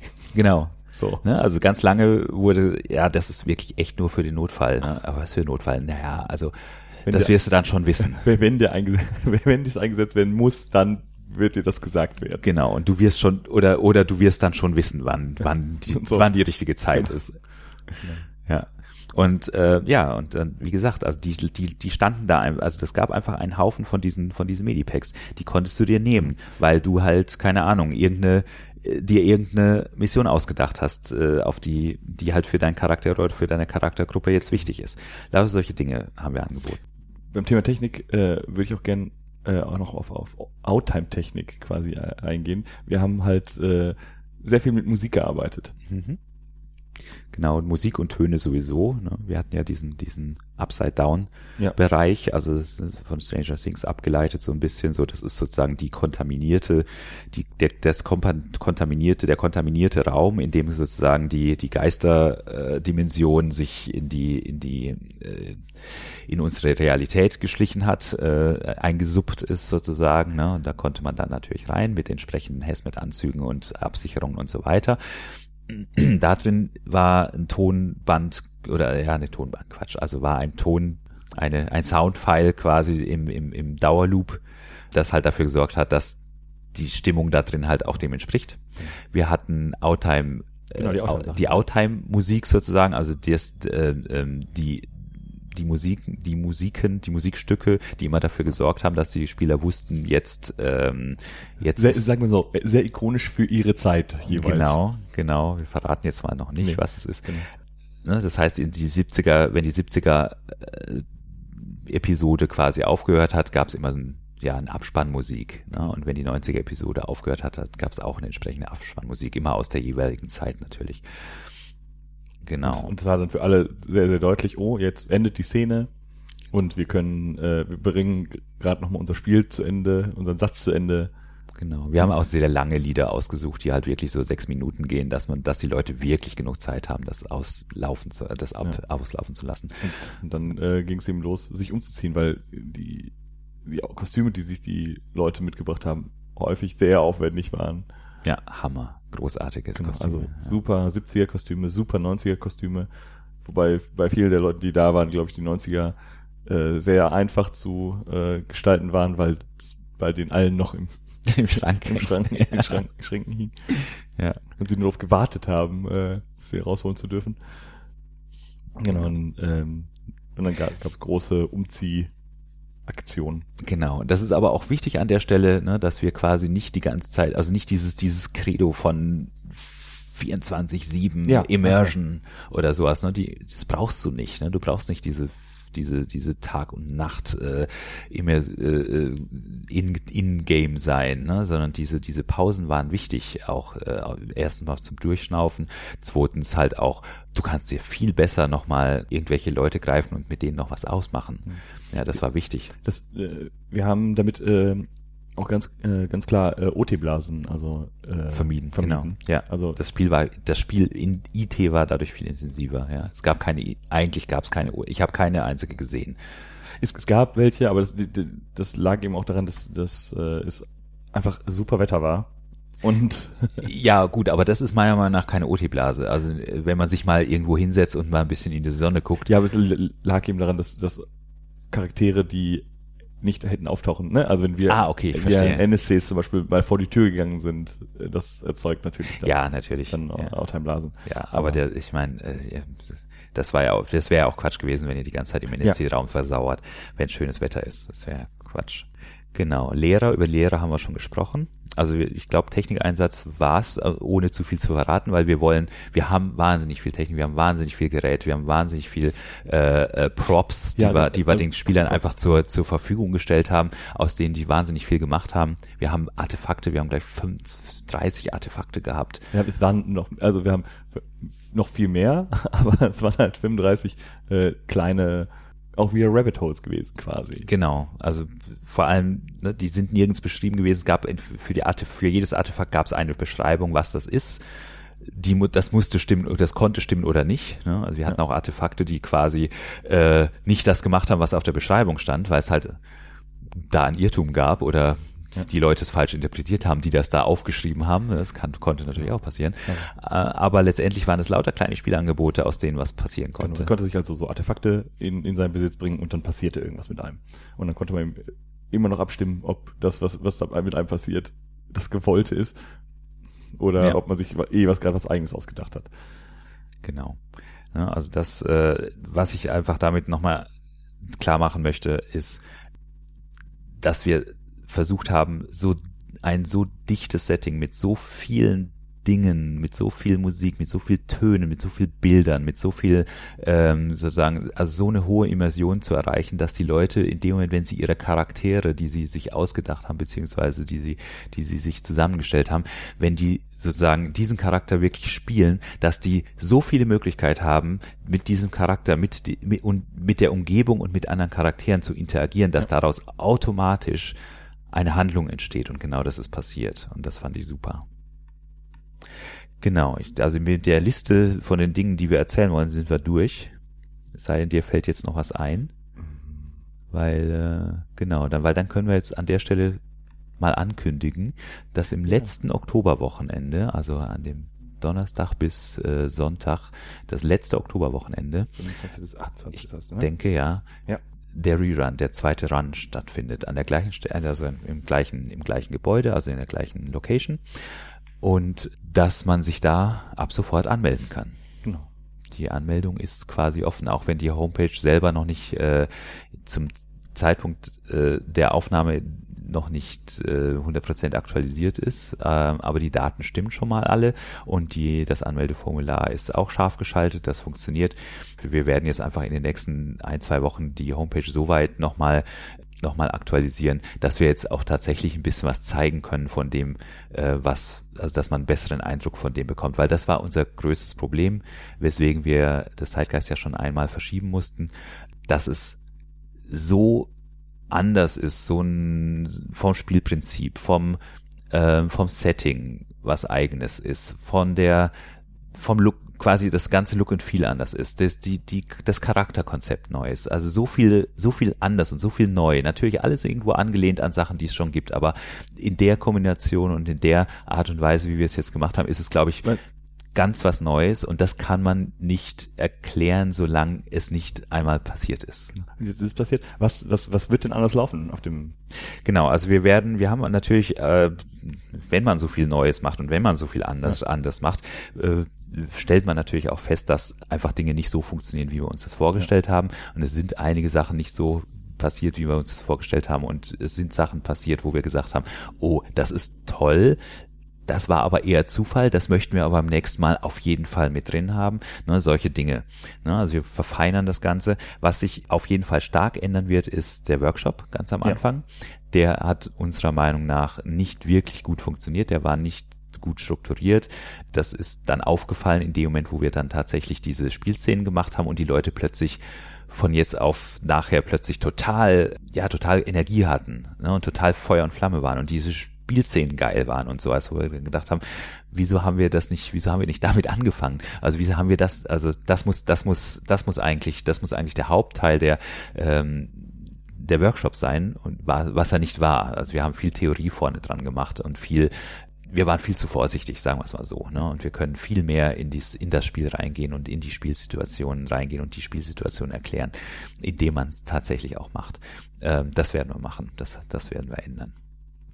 Was, auch, was äh, wir vorher schon besprochen haben, was sich auf jeden Fall ändern wird, sind ähm, äh, die Reihenfolge der, der Zeitsprünge. Dass wir da äh, an einigen Punkten die ändern werden. Ja. Weil das ist äh, geschichtserzählerisch einfacher ist quasi, sagen wir es mal so. Genau, also da sind wir auch noch nicht 100 Prozent Genau, auf, dem, auf dem Plan, aber äh, wir haben gemerkt, dass es bei den Zeitsprüngen an ein, zwei Stellen wirklich gehakt hat, ganz am Anfang vor allem. Genau. Wobei das natürlich auch daran liegen kann, dass natürlich dieses Reinkommen immer ein bisschen schwierig ist. Eventuell kann man das sogar über die Workshops dann so ein bisschen abfedern. Da weiß ich noch nicht, ob wir das, ob wir da tatsächlich die Reihenfolge ändern oder ob wir es ein bisschen bi- ob wir einen smootheren Einstieg irgendwie hinbekommen.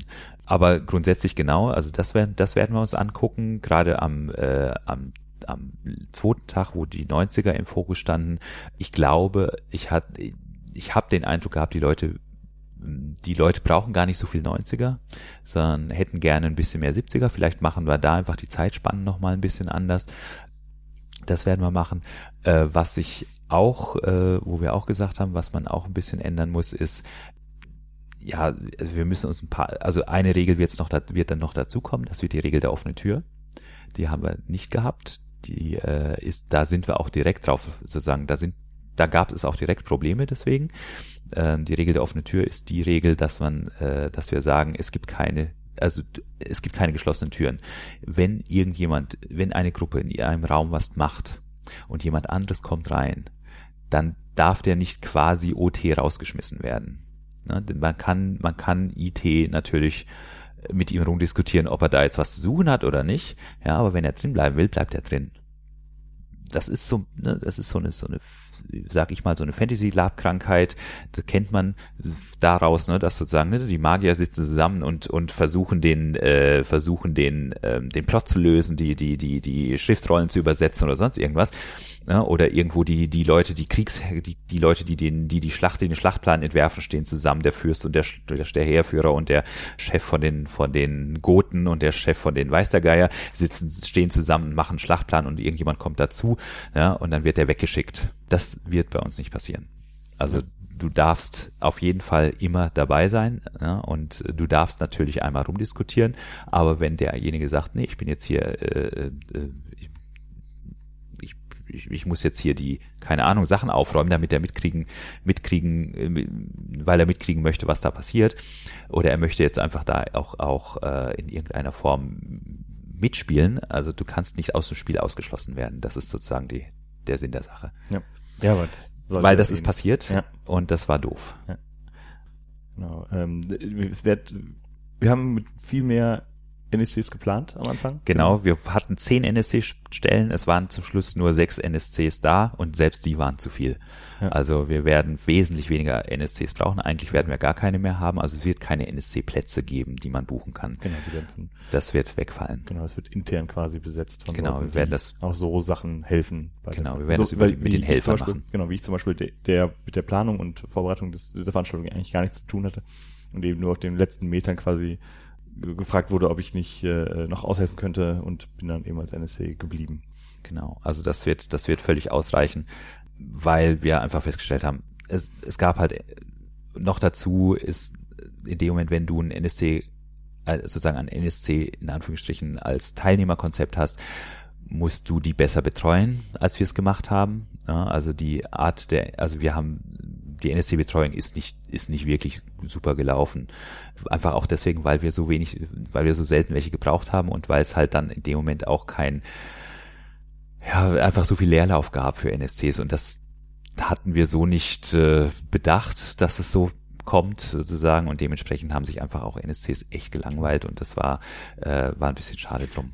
Und äh, dann dafür auch noch Geld zu verlangen ist einfach Quatsch. Das lassen wir sein Was, was, was man den, den Leuten, die sie jetzt ähm, sich anmelden wollen auf, äh, für die nächste Veranstaltung auch noch sagen kann, ist, es wäre schön, wenn die Leute dann auch schon am Donnerstag könnten, weil das ist äh, eben jetzt auch gewesen, dass Leute, na, natürlich kommt man, findet man dann noch mal ein Spiel, man hat auch seine, seine Spielszenen, wenn man später kommt, aber es hilft ungemein allen, äh, äh, wenn man äh, es irgendwie schaffen kann, dass man frühzeitig auch schon da ist. Genau. Also wir hatten ein flexibles, relativ flexible Einstiege. Also wir haben so ein paar Einstiegspunkte uns überlegt, weil ganz viele Leute äh, später gekommen sind, weil, weil nicht, das ja nicht auch zum neu. nicht zum zum äh, Eigentlichen Start. nicht zum eigentlichen Start da waren oder oder eben auch äh, die die ähm, die Vorbereitungszeit nicht nicht nicht mitgemacht haben, weil sie eben später kamen. Die war aber wichtig, das heißt, wir mussten mit denen nochmal einen Workshop-Teil machen, bevor sie überhaupt ins Spiel konnten und sowas. Das war echt anstrengend und äh, ja, für die Spieler, ich finde, ja, ich finde, wenn man, wenn man da mitspielt, idealerweise sollte man gucken, dass man die Zeit auch wirklich hat und die Zeit auch wirklich frei hat und wirklich dann am Donnerstagmittag auch wirklich da ist, damit man den Nachmittag die, die Workshops mitmachen kann in Ruhe und dann halt auch wirklich mit allen zusammen einsteigt. Genau. Weil das ist einfach nur schade für, für Ja. alle, wenn man dann das nicht mit der, weil es eben auch anders als auf einem Fantasy-Con ist, ne, wo man jederzeit einsteigen könnte und es eben schon am Donnerstag startet und nicht erst am in, quasi Freitag nachts. Ja, genau, genau. Also wir, wir starten tatsächlich, also wie gesagt, es, vor allem es startet donnerstags tagsüber, das ist ganz wichtig. Ja. Ja, also die, die, wir wollen, wir fangen auch pünktlich an. Also es ist nicht so, dass wir sagen, ja, Anreisezeit ist bis halb, bis äh, halb vier. Um vier fangen die, ähm, die Workshops an, ne, und dann kommen die Leute um sechs. Ja. Äh, Nee, dann, dann sind sie zu spät. Ne? Ja. Dann, dann dann machen wir nämlich um, um 7 Uhr nochmal einen Workshop für die Leute, die später gekommen sind. Äh, und die anderen spielen schon. Das ist halt doof. Das äh, Genau, das nochmal gesagt. möglich machen, weil Genau. alles andere ist, ne, ist, man kann trotzdem mitspielen, das ist halt nur schade für einen selber. Eben, ja, man macht sich, man macht, man tut sich keinen Gefallen damit. Genau. Ja. Ein guter Spieler kommt natürlich auch trotzdem rein und wir machen es auch möglich, wenn es jetzt gar nicht anders geht und jemand will unbedingt mitspielen und sagt, ich kann aber nicht Donnerstag, ich muss bis 5 Uhr arbeiten, ich bin erst um halb sieben da. Kein Problem, wir kriegen euch ins Spiel. Das, das ja, ne, aber ideal ist es nicht. Genau. Ähm, nur zum Abschluss ganz klar, was es, was es nicht ist, ist es eben keine, es ist kein Fantasy-Plot. Ne? Es, Ganz wichtig, ja. Genau, es ist, ja. wenn Wer sowas erwartet, ist Genau. einfach auf der Falschveranstaltung. Ja. es wird, äh, es ist völlig in Ordnung, wenn man Schutzkreise legt, aber man braucht nicht erwarten, dass sie irgendwelchen Effekt haben. Genau, Ähm, oder dass, ne, dass irgendwann ein, ne, ein, ein Spielleitung vorbeikommt und dir dann sagt, was jetzt passiert. Genau. Das wird nicht passieren. Ja? Also du kannst stundenlang Salzkreise ziehen, wenn du möchtest. Das ist deine Entscheidung. Aber da wird niemand kommen und sagen, jetzt passiert irgendwas, wenn du nicht irgendwas spielst, was passiert. Genau. Wenn du nicht Ja. vorher, wenn du nicht vorher zur Spielleitung gekommen bist oder in den NSC-Raum gesagt hast, ich brauche gleich einen Geist, der, der da beschworen wird. Ja, Ähm, genau. Das also, geht dann wieder. Das geht. Also das ist ähm, auch ein Konzept, das ja äh, auch auf anderen Veranstaltungen ist, hier vom, vom Joe Buck, die College, Genau, bei. College die haben dieses Rent, äh, NSC. Ja. Genau. Also man kann, wenn man, wenn man solche Sachen vorhat, kann man eben, muss man eben aber selber hingehen äh, und sagen, ich würde das gerne spielen. Und dann kommt jemand und man kann das mit ihm absprechen. Dann weiß man, das, das ist ein bisschen sch- schade, ne? Man weiß dann vorher, was passiert. Ja. Weil es ist abgesprochen. Aber man muss das eben, äh, es wird kein, es gibt keine Geheimnisse, die man entlüften kann. Gibt es schon, aber Das sind- genau, aber ja. nicht auf diese Weise. Genau, das ne? sind diese Also- Rabbit Holes, die man Ja. aber auch vorher sagt, ich hätte gern Geheimnisse, die ich lüften Ja. kann. Genau, dann muss man Rabbit Holes. Also die Rabbit Holes sind das Einzige, was geheim ist. Also wo du quasi Instruktionen bekommst und Informationen bekommst, die wirklich niemand anderes hat. Was du aber dann damit machst, ist wieder deine Sache. Ja, ob du das rausposaunst, das kannst du natürlich machen. Ob du das rausposaunst, ob du da draußen äh, sozusagen, ob du das so ausspielst, dass das ein Major Plot in Anführungsstrichen, also äh, eine eine der eine der Geschichten wird, wo alle mitspielen. Ja, also auch dieses dieses das ist mein Plot kam Ja. kam öfter vor, ja, dass Ja. Leute zu mir gekommen sind als Spielleitung und gesagt haben, ich bin jetzt mit meinem Plot an der und der Stelle. Was muss ich denn jetzt machen? Ich habe bloß gesagt, äh, wie dein Plot? Ich weiß gar nicht, was von was du von was du sprichst. Es gibt deinen Plot nicht. Ja. Ja, also wenn erzähl mal die Geschichte, an der du gerade wie, wie, wie arbeitest. Was, was machst du denn gerade? Was tust du denn gerade? Was, wo, wo, wo, wo befindest du dich denn gerade? Ja, und dann kommen, kommen halt noch so Fragen. Ja, und wie, wie denkst du jetzt, dass, dass dein Charakter ähm, dafür sorgt, dass das und jenes passiert? Ja, oder wie denkst du, was kann, was kann denn passieren, dass das schief geht?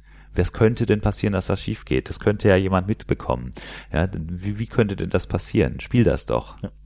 Genau, und dann muss das eben auch gespielt werden. Und ja. dann, dann, und nur dann geht's weiter. Es wird also nicht von der Spielleitung irgendwann der Zettel überreicht oder genau, sonst irgendwas. Und, und es tauchen eben auch keine Endgegner auf. Ja.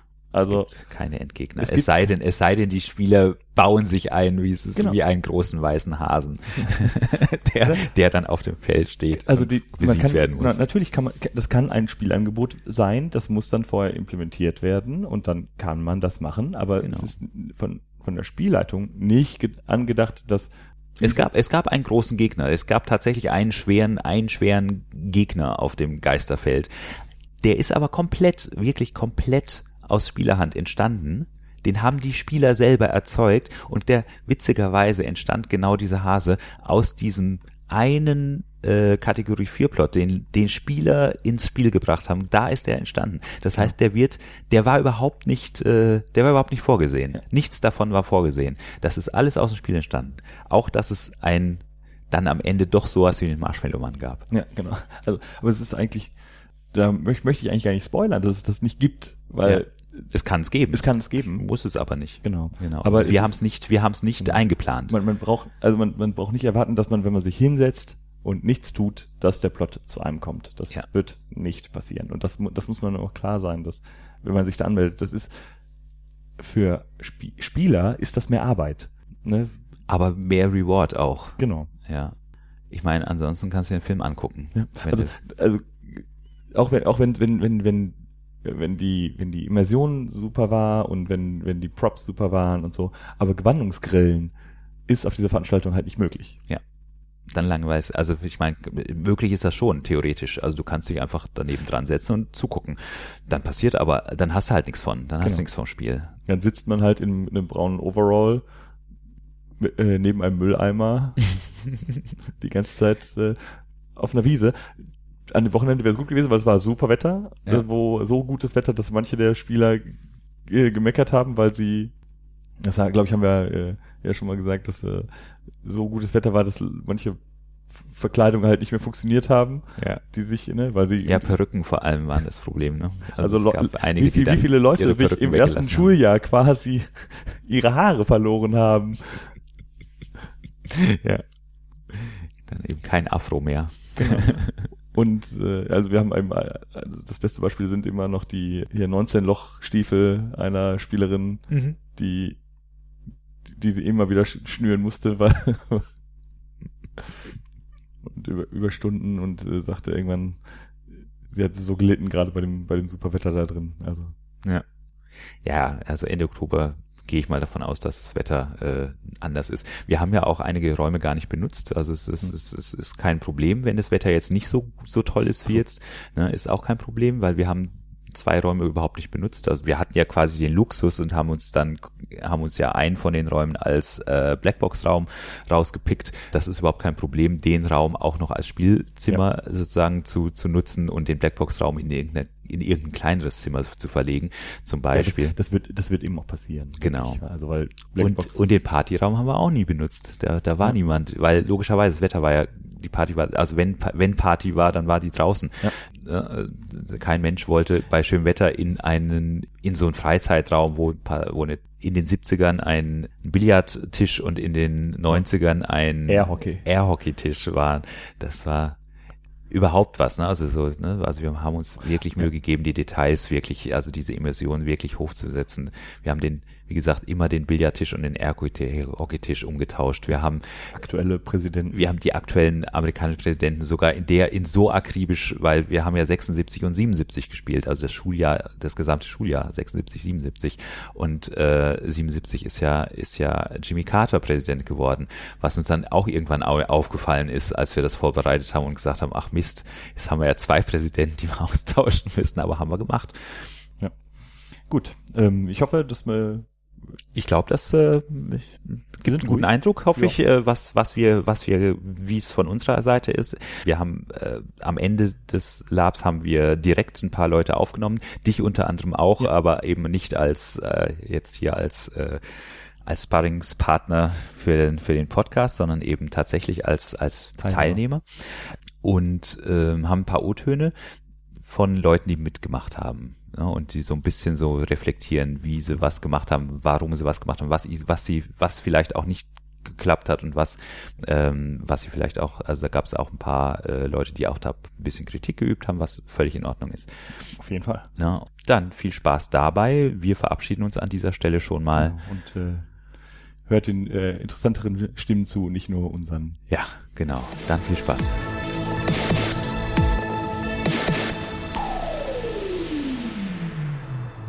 Hallo, wir sind's, der Jan und ich. Hallo. Und ähm, wir machen heute einen Podcast über das Zeitgeist Lab, das in diesem Moment zu Ende geht, ähm, beziehungsweise gestern Abend zu Ende gegangen ist. Und heute ist Debriefing-Tag und äh, ich sammle ähm, so ein paar Eindrücke von Spielern und äh, anfangen tut tatsächlich der Jan, der jetzt diesmal nicht co-moderiert. Ja, genau. Das ist sehr, sehr selten, dass und äh, eine Premiere. Wir beide zusammen auf einer Veranstaltung. Yay. Ja, irre, es ist erstmal. Ne? Ja, genau. Genau, ähm, genau aber ich äh, interviewe dich tatsächlich jetzt Ja. als NSC. Du hast NSC gespielt. Genau, ich habe ich hab euch unterstützt als äh, Mädchen für alles. Ich habe, äh, einer sagte, äh, so viele Charaktere hat sonst keiner gespielt an diesem Wochenende, obwohl sehr viele Leute sehr viele verschiedene Sachen gespielt haben. Genau. Genau. Und ähm, ich erkläre nachher noch ein bisschen was über das Zeitgeist oder wir machen Ja. nachher noch mal eine sozusagen noch mal eine zusätzliche Aufnahme irgendwann mal. Genau. Ähm, die wird hier, die wird hier in dem Podcast dann dabei sein. Ähm, Im Moment ist es so, dass wir in einem Tonzimmer sitzen, also in einem in einem Soundlabor, das zum Spiel gehört. Also das Soundlabor war tatsächlich Teil des Spiels. Ähm, und äh, wir reden jetzt mal über den Part NSC beim Zeitgeist. Ähm, wir haben nämlich gar nicht viele NSCs gehabt. Äh, Ich glaube sechs oder Sechs. sieben. Sechs, genau. sechs Leute. Sechs NSCs waren wir. Und äh, selbst diese sechs NSC hatten tatsächlich eine Menge Leerlauf. Ja, dazu muss man sagen, wie, wie, was zum Verhältnis, also wie viele Spieler. Genau, wir hatten, äh, ich glaube, 36 Spieler, ähm, beziehungsweise 37. Einer, einer äh, ist, musste vorher gehen, weil äh, es gab eine kleine Verletzung, aber ja. ähm, genau. Ähm, also 36, 37 Spieler. Und äh, wie gesagt, sechs NSCs. Ne? Und von ähm, wir hatten eigentlich gedacht, da wird, da gibt es eine Menge zu tun, aber so wahnsinnig viel zu tun gab es gar nicht. Also wir hatten besonders mal von diesen NSCs eine auch schon wieder eine Festrolle hatte Ja, und äh, zwei für etwas längere Szenen schon ausgefallen sind. Also mit den Rest konnten wir mit den restlichen Leuten bestücken. genau. Das war überhaupt kein Problem. Genau. Weil, weil das Konzept eben war, dass die Spieler sehr, sehr, sehr, sehr viel miteinander gespielt haben. Genau. Das war, also das Zeitgeist ist ähm, ja, betont äh, Charakterspiel gewesen. Ne? Wir haben ganz viel Set gehabt. Also wir haben, wie gesagt, äh, dieses Tonzimmer. Wir haben ein Zimmer mit einem mit für Aura-Fotografie gehabt, wo Fotos gemacht wurden und so weiter. Wir hatten ein Zimmer mit ganz viel Equipment, wo man das, dieses Equipment beigebracht bekommen hat als Akademie-Schülerin. Und äh, es gab ein Übungsfeld, es gab einen, einen Upside-Down-Raum, in den man mit sehr komplizierter Mechanik überhaupt rein konnte und dann auch nur zwei Minuten drin sein konnte, weil dann wurde man langsam verrückt und so weiter und so weiter. Also wir haben ganz viel Set gebaut, in dem die Spieler wahnsinnig viel m, tun konnten, aber ähm, tatsächlich war das Ganze so gedacht, dass ähm, die Spieler unter sich das alles aushandeln, was dort passiert und wie das dort passiert. Ja, Also wir hatten auch ein asynchrones Spielerkonzept gehabt, das heißt wir hatten Lehrer, wir hatten Personal und wir hatten Schüler. Ja, Oder Stud- Stud- Studenten, Studierende. Studierende, genau, ne? zumindest in den 70ern. In den ähm, Das ist ja das nächste Konzept. Genau. Ja, also das, das war das, das Spielerkonzept und dementsprechend äh, ähm, sollte eigentlich das meiste oder so viel wie möglich von Spielern auch letztendlich entschieden und, und, und äh, gebaut werden an Plot oder an Handlung oder sowas. Und äh, dazu kam eben noch der, der große äh, Spieltwist, dass wir in zwei verschiedenen Zeitebenen gespielt haben. Deswegen sagte ich, haben viele Leute viele verschiedene Sachen gespielt, weil wir äh, einmal in den äh, 1977 gespielt haben, oder 76, 77, das Schuljahr, und danach ein Klassentreffen im Jahr äh, 1997. 1997, genau. Genau, 20 Jahre später. Genau. Und ähm, zwischen diesen beiden Zeitebenen wurde immer wieder gewechselt, so dass man Szenen, die schon passiert sind, quasi erstmal resümieren kann auf dem Klassentreffen und sie danach ausleben kann. Genau, also das, das, ähm, es gab so verschiedene Möglichkeiten, wie man damit mit diesen Zeitsprüngen umgeht. Man konnte in den 90ern ähm, Erinnerungen austauschen und dann in den 70ern erst spielen, wie es tatsächlich passiert ist. Ähm, ähm, oder umgekehrt, ne, man konnte in den 70ern irgendwie Pläne machen und dann in den 90ern äh, sich darüber unterhalten, wie sie eben nicht funktioniert haben, ne, solche Dinge. Und ähm, letztendlich äh, haben wir die Tage so aufgeteilt, dass wir am Freitag ähm, Quatsch, am Donnerstag, äh, als der Spiel, äh, am Donnerstagabend, als das Spiel angefangen hat, hat äh, im Prinzip zweimal eine Party hatten, nämlich einmal das Wiedersehen nach 20 Jahren und das andere die erste Party, also die das, das erste Mal, dass sich die Spieler als Charaktere überhaupt treffen, äh, 1976 auf der quasi auf der erste Party. Ne, das, da ging es auch tatsächlich nur darum, um sich, ne, sich jeweils wieder sich jeweils kennenzulernen, einmal mit einmal in dieser Form und mit der dem Aussehen und einmal in der anderen Form mit dem Aussehen. Ne, und dann ging es am nächsten Tag, am Freitag eigentlich erst los und am Freitag haben wir vor allem in den 70ern gespielt und sind immer wieder mal kurz in die 90er gesprungen. Ähm, und am Samstag war es genau umgekehrt. Da haben wir vor allem in den 90ern gespielt und sind immer mal wieder kurz in die 70er gesprungen. Ne, um halt zu sagen, um halt auch das so ein bisschen, bisschen die, die Möglichkeit zu haben, dass sozusagen die, die Handlung vor allem dann in, am Freitag in den 70ern passiert ist und die Retrospektive oder ähm, die das, was du gesagt hast, dass man sich nochmal irgendwelche Sachen ausdenkt, die passiert sein könnten, die man dann wieder in die, in die 70er zurücknimmt, dass das halt sozusagen am Freitag alles passiert und ähm, am Samstag eben genau umgekehrt, dass ja. man, dass man quasi dann so einen so einen Abschluss hat. Genau. Und das hat eigentlich ganz gut funktioniert, also erstaunlich gut funktioniert. Ich hatte, das, das war das, wo wir uns eigentlich am meisten Sorgen gemacht haben. Ähm, aber das hat für die, also ich hatte jetzt so ein paar Spieler schon gefragt und für die hat genau das eigentlich ganz gut hingehauen. Ja. Hast du irgendjemanden mitgekriegt, der das äh, nicht so geblickt hat? Also ich, ne, für mich war die Mechanik natürlich jetzt nicht so entscheidend, weil ich eh äh, genau. im Halbstundentakt andere Leute gespielt habe. Ich glaube, da waren die NSCs zum Teil äh, verwirrter als, ja. als ne, weil die natürlich da jetzt keinen Flow hatten. Genau. Ähm, das, das Problem ist halt wirklich, dass, dass die Leute sich sehr viel Mühe gegeben haben mit ihrem, mit ihren Kostümen und mit ihren Charakteren und so. Und dass äh, wir wir haben halt schönes Wetter und das erste, ne, also eigentlich das eines der ersten schönen äh, Wochenenden dieses Jahr. Das überhaupt erste schöne Wochenende, ja. genau. Und ähm, die Leute alle dicke Sachen aus, für die 70er und dicke Sachen für die 90er dabei haben. Und äh, die sie sich halt in den Wochen und Monaten vorher quasi zusammengestellt haben. Und ähm, dass wir halt immer nur eine halbstündige, um eben nicht zu viel Zeit zu verlieren, weil wir spielen halt auch, auch zwar jetzt sogar einen Tag länger als, als üblicherweise, aber auch nur ein Wochenende. Und äh, deswegen hatten wir relativ wenig Zeit und haben sehr viel Zeit damit verbracht, uns umzuziehen. Mhm. Und äh, weil wir dann häufig auch diese, weil diese Zeitwechsel, das, das ist eben was, was manche sagten, zu schnell waren manchmal. Mhm. Also die manches Sachen hätten sie gerne länger gespielt. Aber das ist eben das Problem, dass, dass die, wir die Zeit eben ja für alle gleichzeitig enden lassen wollten. Ja. Und dann ist die eine, der eine Charakter ist mit seinem, mit seinem, äh, mit seiner Geschichte schon weiter fortgeschritten oder ist schon durch das, was, was er erleben wollte, hat er erlebt. Mhm. Und dann passiert nicht für ihn nichts mehr. Und er könnte schon wieder wechseln.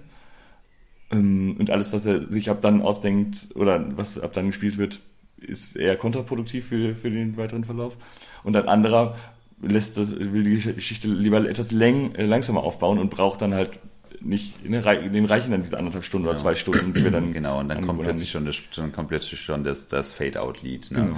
Ja, und ja, dann genau. wird langsam wieder in die, genau, in die andere Zeit gefadet und dann ähm, sind die halt leider etwas frustriert, weil sie genau das, was sie erleben wollten, noch nicht erlebt haben. Und ja.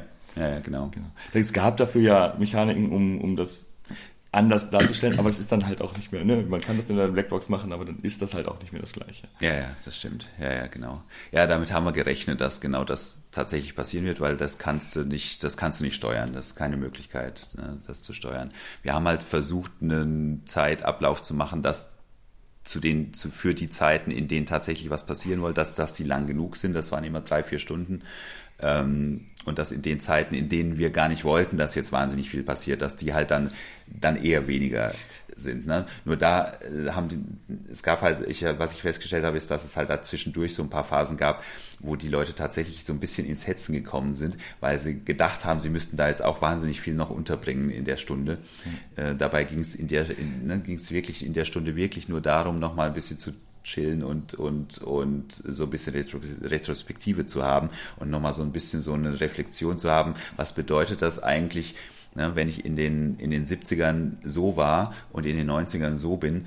Ähm, ähm, und ich habe in den 70ern jetzt tatsächlich das erlebt, diese Sachen erlebt, was dann habe ich halt hier nochmal eine Möglichkeit, sozusagen das, was ich gerade gespielt habe, noch in meinen Charakter in den 90ern nochmal unterzubringen, damit ich ein Feeling dafür habe, was das aus ihm gemacht hat. Mhm. Darum ging es eigentlich nur in der Stunde 90er, äh, die halt in den, die, sozusagen, die halt diese zwei 70er Parts ähm, ähm, gesplittet haben, getrennt haben. Ja.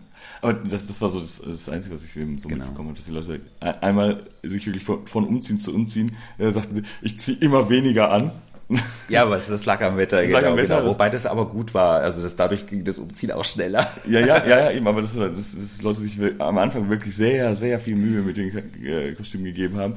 Und am Ende hast du wirklich nur gesehen, okay, äh, jetzt hat er, äh, jetzt hat er noch Haare, jetzt hat er keine mehr. Das, weil sehr viele, äh, gerade Männer mit, mit Perücken rumliefen. Ja. Ähm, und lange in den 70ern lange, lange Haare hatten. Ja, oder so ein Bob, so, so, ein, so ein, wie heißt das Ding? So ein Afro. Ja, ja. Und äh, ich glaube, der war das, der dann irgendwann gesagt hat, so jetzt halt während des Schuljahres hat er jetzt den Afro mal irgendwann abrasiert. Ja. weil er nicht mehr aufsetzen wollte, weil es halt hier irgendwie 28 Grad im nicht im Schatten, aber so, also ja, es war schon sehr sonnig. Bis zu 30 genau. Grad. Ja. Wir hatten 30 Grad, genau, in der, in der Sonne. Und dann hat er gesagt, es geht nicht. Und, ähm, und es Leute eben nicht genau äh, abschätzen konnten und deswegen, ne, weil sie wussten, es, das ist nur eine kurze Phase und nicht abschätzen konnten, bis wohin, bis wann sie spielen können und wann sie eben nicht mehr spielen können. Genau. Ähm, das war.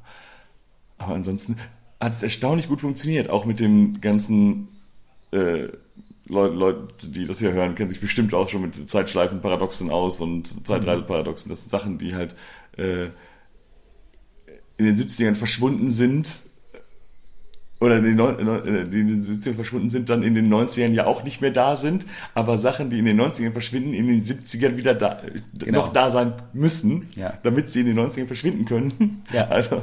genau, solche Dinge. Ja, auf die haben wir ganz gut geachtet, glaube ich. Ja, also wär, wir hatten eben so ein, ein Archiv, in dem ähm, Gegenstände gelagert wurden und da mussten dauernd Sachen rein und rausgetragen werden. Jedes Mal, wenn wir die Zeit, Zeitzonen äh, gewechselt haben. Dann hatten wir eben auch ein Team von, von äh, Mitarbeitern, die nichts anderes gemacht haben, als, als äh, den Airhockey-Tisch in einen Billardtisch zu verwandeln für die 70er und wieder zurück in einen Airhockey-Tisch für die 90er und äh, Bilder äh, der verschiedenen regierenden äh, Kanzler und Präsidenten. Äh, UN-Generalsekretär wurde äh, immer ausgetauscht. Genau. Und äh, die Schreibtischlampe des Direktors musste immer gewechselt werden von von alter äh, ja. Stofflampe zu äh, moderner Plastiklampe. Einer der Spieler hat ja, ähm, hat, der einen Lehrer gespielt hat, ähm, hat im Lehrerzimmer äh, übernachtet und hat dann irgendwann gesagt, äh, dass er fand das irre, wenn, ähm, dass er morgens aufgewacht ist und ähm, er guckt so nach, nach rechts und da ist am Schreibtisch das Porträt von dem jeweiligen, also von Helmut Schmidt oder von Helmut Kohl. Ja, und äh, das fand er ziemlich creepy. Und ich weiß nicht, ob wir es geschafft haben, weil wir wollten, wir hatten eigentlich vor, ihm äh, heute Angela, Angela Merkel auf den, auf den Schreibtisch zu stellen. Ich weiß nicht, ob wir es hingekriegt haben. Bin mir nicht sicher. So, äh, ich sehe gerade, äh, ich kriege Konkurrenz, deswegen verabschiede ich mich jetzt hier. Alles klar, dann machen wir gleich weiter. Genau. Und ähm, ja. seid ihr mit diesen Zeitsprüngen zurechtgekommen? Ähm, für mich waren da das keine Probleme. Was ich mir gewünscht hätte, ist ähm, dadurch, dass halt eben sehr viel kreatives Potenzial aus den Spielern für den Spielverlauf da war, dass man möglicherweise halt eben ähm, in Time noch quasi vor Beendigung ähm, des jeweiligen Zeitsprungs die Möglichkeit gehabt hätte, mitzukriegen, was wo wer gerade gemacht hat. Sowas wie die Gruppe, die dann, was weiß ich, Hasen gejagt hat, kommt wieder und sagt, ey, das haben wir mit dem Hasen gemacht oder das und das und das, sodass man über den aktuellen Spielverlauf, wie soll ich sagen, der Gesamtheit so in etwa ungefähr einen Überblick behält. Weil manche Dinge sind, wenn man halt eben nicht überall anwesend war, ähm, so komplett ähm, an mir vorbeigegangen, sodass ich an manchen Stellen möglicherweise mich irgendwo eingebracht hätte als, als Spielerin, ähm, wenn ich es gewusst hätte, dass es da halt eben die oder die ähm, Dinge gibt. Man konnte unmöglich natürlich überall sein. Und ähm, wie gesagt, so ein, ein äh, ey, ne, das und das und das vor dem Essen oder vor dem jeweiligen Zeitsprung, ähm, ja, hätte mir gut gefallen. Ansonsten fand ich die Zeitsprünge jetzt nicht problematisch. Also für mich waren die Zeitsprünge sogar gut, weil es da halt die Pausen dazwischen gab und äh, mein Charakter halt einer war, der weit weg von meinem, meiner echten Persönlichkeit ist und ich dadurch einfach die Pausen brauche, um davon ein bisschen runterzukommen, mich davon distanzieren zu können. Und ähm, dadurch waren die Zeitsprünge ganz sinnvoll. Außerdem haben sie eine klare, ein klares Ende gezeigt, ähm, was mich natürlich auch motiviert hat, keine, keine Pausen entstehen zu lassen. Ja? Die Pausen hatte ich dann eh und die konnte ich dann wirklich als Pausen nutzen. Und äh, ja, und das Umziehen war jetzt nicht so das Problem oder äh, das Umdenken.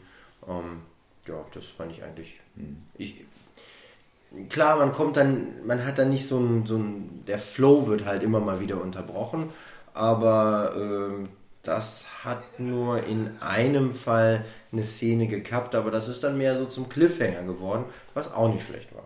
Super, ja. Ähm, genau, bleiben wir bei den, bei den Zeitsprüngen.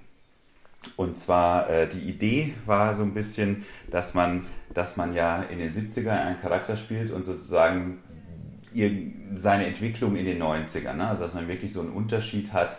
Ne? Und ich habe gesehen, also es gibt, gab Leute, die haben das super krass, super krass unterschiedlich gespielt. Es gab Leute, die haben, sind mehr oder weniger dieselben geblieben ähm, und so weiter. Wie habt ihr denn das, habt ihr euch das vorher überlegt oder habt ihr das sozusagen während dem Spiel ähm, erst entschieden, wie jetzt sozusagen der Unterschied zwischen 70ern in die 90er ist. Ich, fange, ich würde jetzt so umgekehrt anfangen.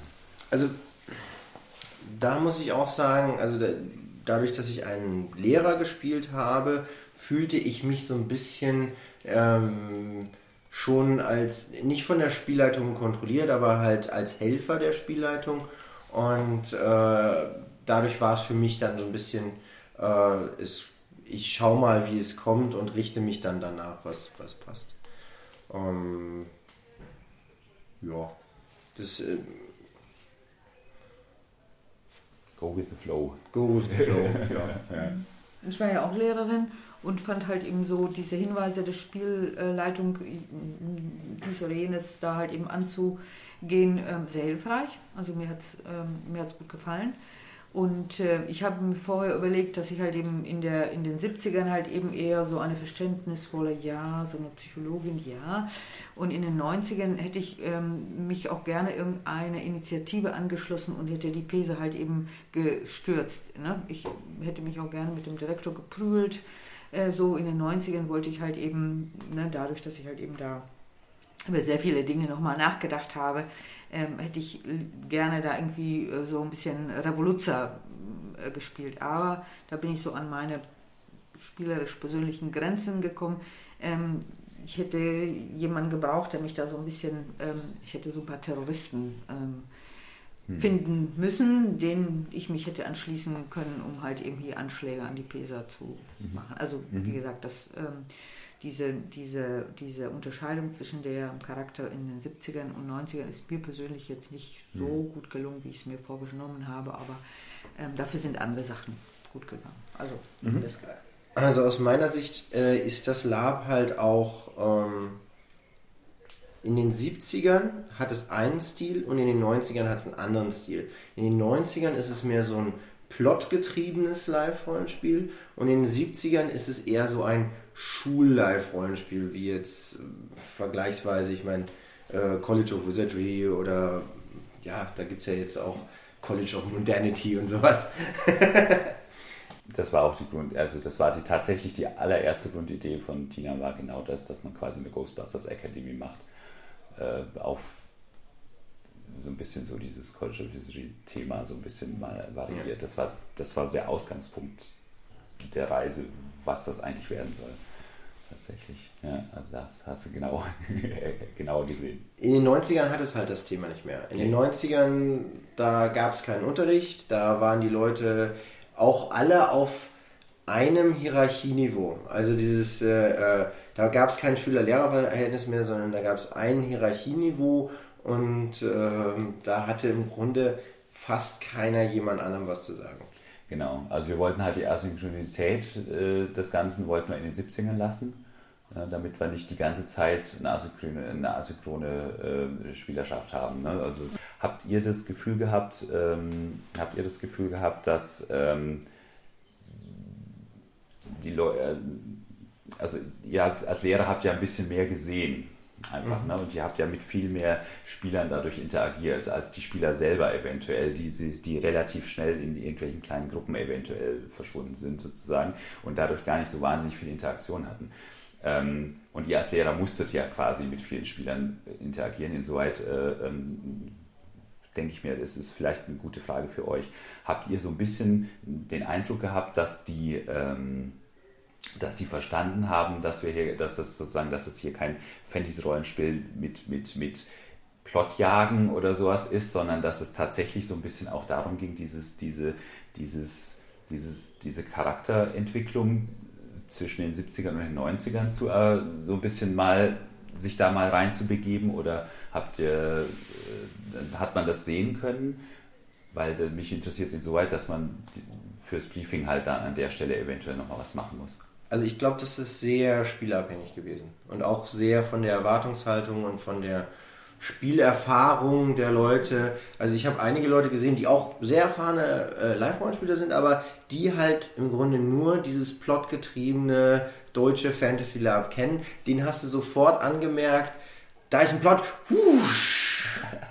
Und äh, ja, da sind sie dann hinterher und haben dann auch, wie, wie, du kannst dem, du folgst dem, also äh, in-game quasi gesagt, du folgst dem Plot nicht, wie, wie, wie kann das sein, wie faul bist du oder was auch immer. Ähm, aber ja, ich glaube, das hat dann auch jeder auch für sich selbst entschieden, was er oder sie haben wollte. Ähm, und anderen hast du halt angemerkt, die, die viel mehr an dem Drama, an den Emotionen interessiert waren, an den, an den, an der Kumpanei zwischen den mhm. Charakteren und oder dem, dem Antagonismus. Also das äh, das war sehr individuell, aber ich glaube, es waren einige hier, für die es das erste Mal war, so ein ähm, emotionaleres Live-Rollenspiel zu erleben und die haben das auch ganz gut angenommen. Also die, für die waren viele Konzepte neu, auch mit den Workshops und so weiter, aber die das dann ähm, auch gerne mal ausprobiert haben, deswegen waren die auch hier.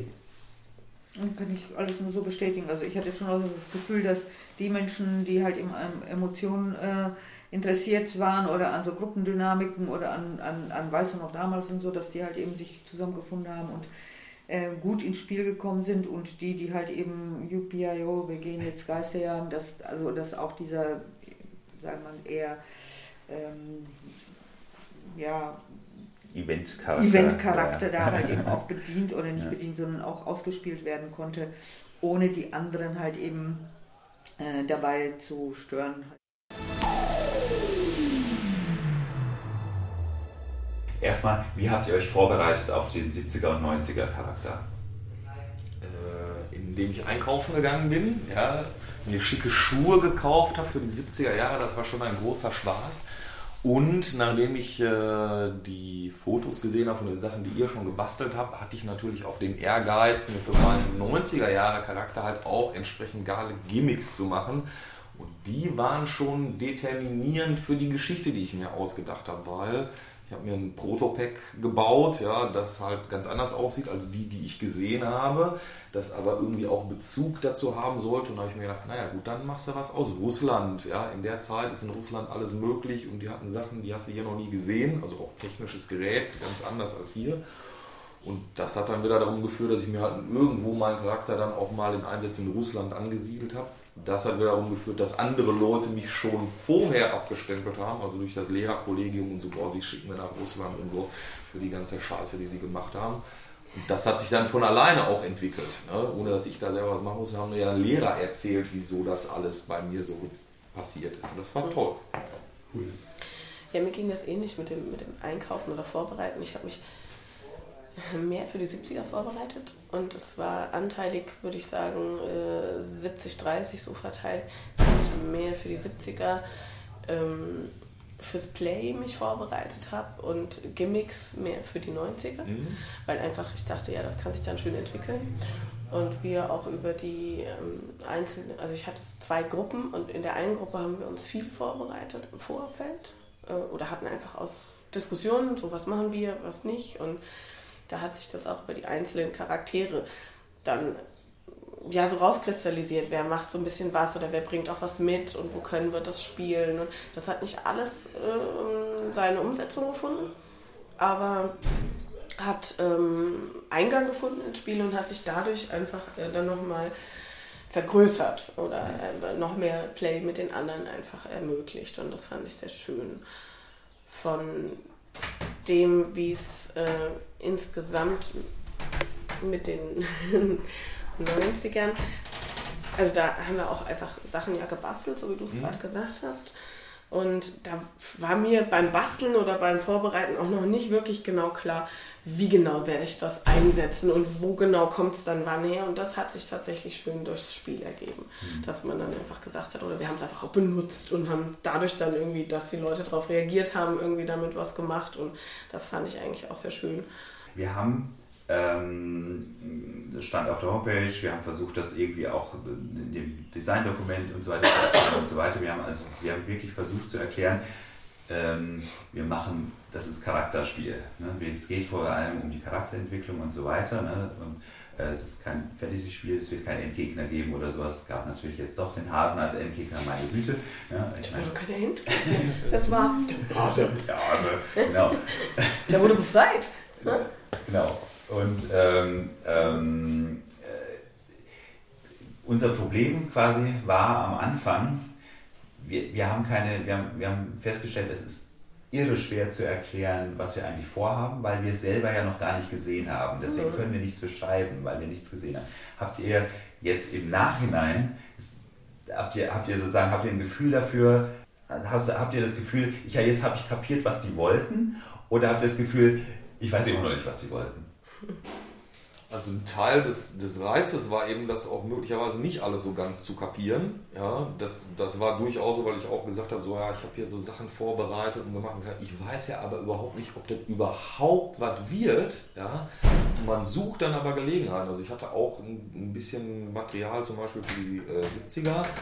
Äh, da hat man dann mit anderen Leuten irgendwann die Situation gehabt, dass man danach sucht, nach der Gelegenheit das einzusetzen. Und das war auch total cool, ja, dann so sagen, so ja, hier und da, Kepler ist verschwunden, ja, ich habe da noch hier so ein Frequenzmessgerät und so. Schleppt mal alles zusammen, ja, und dann hat man so, oh, cool, und das und das und das zusammen, ja. Ähm, nicht hundertprozentig zu wissen, worauf ihr hinaus wollt, hat auf jeden Fall die Kreativität angeregt. Das würde ich auch unterschreiben und ähm, ich fand es schon relativ gut umrissen, soweit es eben ging von euch. Also ich hatte schon eine Vorstellung davon, was ihr wolltet. Auch dass eben viel selbst einbringen irgendwie notwendig ist oder auch von den anderen, wie sie mitmachen, irgendwie abhängt. Und äh, das ähm, war interessant, wenn man sich halt ganz am Anfang die verschiedenen Charaktere mal durchgelesen hat, was möchte ich denn für einen spielen vielleicht, wenn noch überhaupt einer mhm. übrig war oder so.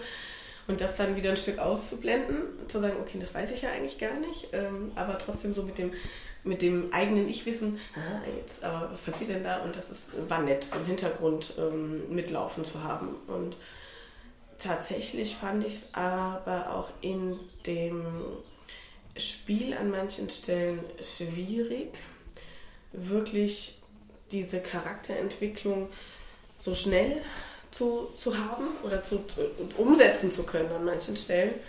Was aber auch bei meinem Charakter, weil der so introvertiert angelegt war, schwieriger war. Einfach. Ja, und das ähm, habe ich dann einfach kompensiert über, ich bin der Streber und darüber Gelegenheit irgendwie hatte, dann damit irgendwie in Kommunikation zu treten. Und das ist dann auch gelungen.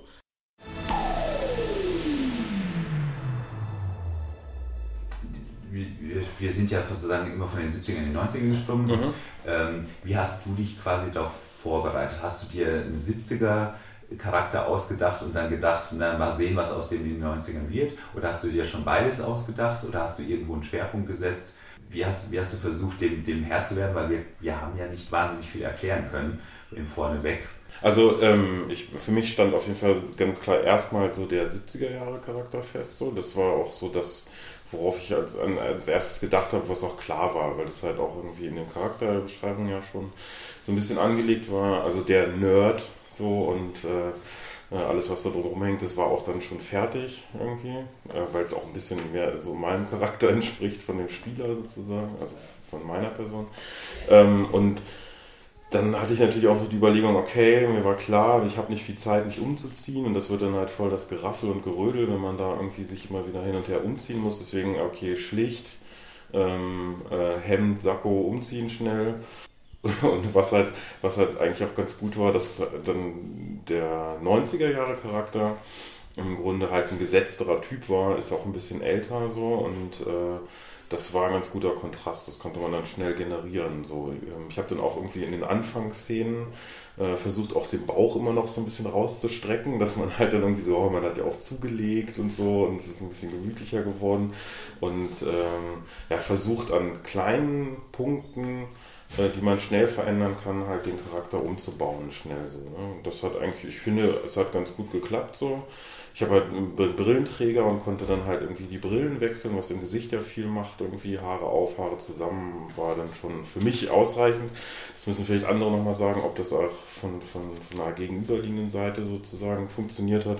Aber für mich selber hat das sehr gut funktioniert. So. Hattest du, ähm, hattest du das Gefühl, dass die, äh, die Zeitsprünge quasi, also für die, also dass du quasi ständig deinen Charakter in, ich bin jetzt der Jüngere, ich bin jetzt der Ältere, hatte ich das, war das, war das für dich, ähm, war das für dich okay oder hättest du da noch ein bisschen mehr, dir noch ein bisschen mehr, äh, äh, was weiß ich, ja, also ich habe. Frage ist nicht nach Ideen, wie man das hätte. Nee, ich habe ich hab auch, ich hab auch, ich hab auch drüber nachgedacht, so ähm, jetzt im Nachhinein, so, okay, was, war jetzt was stärker, war was einfacher, hat mich das durcheinander gebracht und so. Und ich muss sagen, ich, ich, also ich glaube, dass es besser wäre, nicht beide Zeitlinien gleichberechtigt nebeneinander zu haben, sondern dass man quasi einen Fokus setzt auf die 70er und äh, die 90er ein bisschen kleiner macht sozusagen und da ein bisschen mehr, ein bisschen geskriptetes Spiel hat oder, oder irgendwelche Gruppenaktivitäten, die man dann hat. Äh, so, so verbindende Elemente, dass man jetzt, keine Ahnung, die Sprache vom Direktor und dann kann man da nochmal irgendwie äh, sagen, äh, oh, erinnerst du dich noch früher in den 70ern war ja das und das, was ja auch, auch äh, so Sinn und Zweck war der 90er, dass man quasi in den 90ern Plot generiert, weil man sich über alte Sachen aus der Schulzeit unterhält und dann geht man in die 70er und spielt die. Und deswegen hätte ich die 90er gar nicht so viel gebraucht für mich, für das Spiel. Und die waren eher, also nicht störend, weil man da ja auch irgendwie agiert hat und Plot gemacht hat und so. Aber ich hätte es für mich auch irgendwie cooler gefunden, den Anteil 90er einfach kleiner zu haben. Die Party und so, das hätte mir völlig gereicht. Und äh, dann aber so diesen ganzen Vormittag nochmal 90er war mir ein bisschen too much. So. Also es hat jetzt nicht gestört und es hat auch der Immersion nicht geschadet oder so. Aber ich glaube, den Teil würde ich kleiner machen und den auch wirklich nur konkret dafür nutzen, da diese Absprachen, die man sonst hat, da zu treffen und dann in die 70er wieder zu gehen, da voll zu spielen. Genau. Was war deine beste Szene? Was war das, das was dir am oh, meisten schwer, ja, also es gab viele kleine Szenen. Eigentlich waren die besten Szenen immer so, wenn ich halt so einen Plot-Klimax hatte, so äh, und dann, bumm, so eine Abschlussmusik kam. Das war so, ich hatte da drei, vier Momente, wo sich das echt angefühlt hat wie so ein, wie so ein Cliffhanger bei so einer Serie, was halt echt schön war. Ähm, oh, was waren denn das für Sachen? Da hatten wir gerade irgendwie äh, den, den Menschen aus dem Upside-Down raus, äh, Raum rausgezogen. Irgendwie wir saßen da in Vollschutzanzug von oben bis unten mit diesen Spinnweben voll und äh, hatten den da jetzt evakuiert, rausgetragen und irgendwie, okay, wir müssen uns um den kümmern. Bumm, fing äh, Bittersweet Symphony an. Und das war ganz schön, ganz schön krasser Moment irgendwie. Und dann auf jeden Fall das auch mit Kepler noch, wo alle rumgelaufen sind. Und dann habe ich ja allen noch gesagt, sie sollen Informationen und, und Briefe Kepler noch geben, die er mit in die Vergangenheit nimmt, um noch was zu, zu retten. So.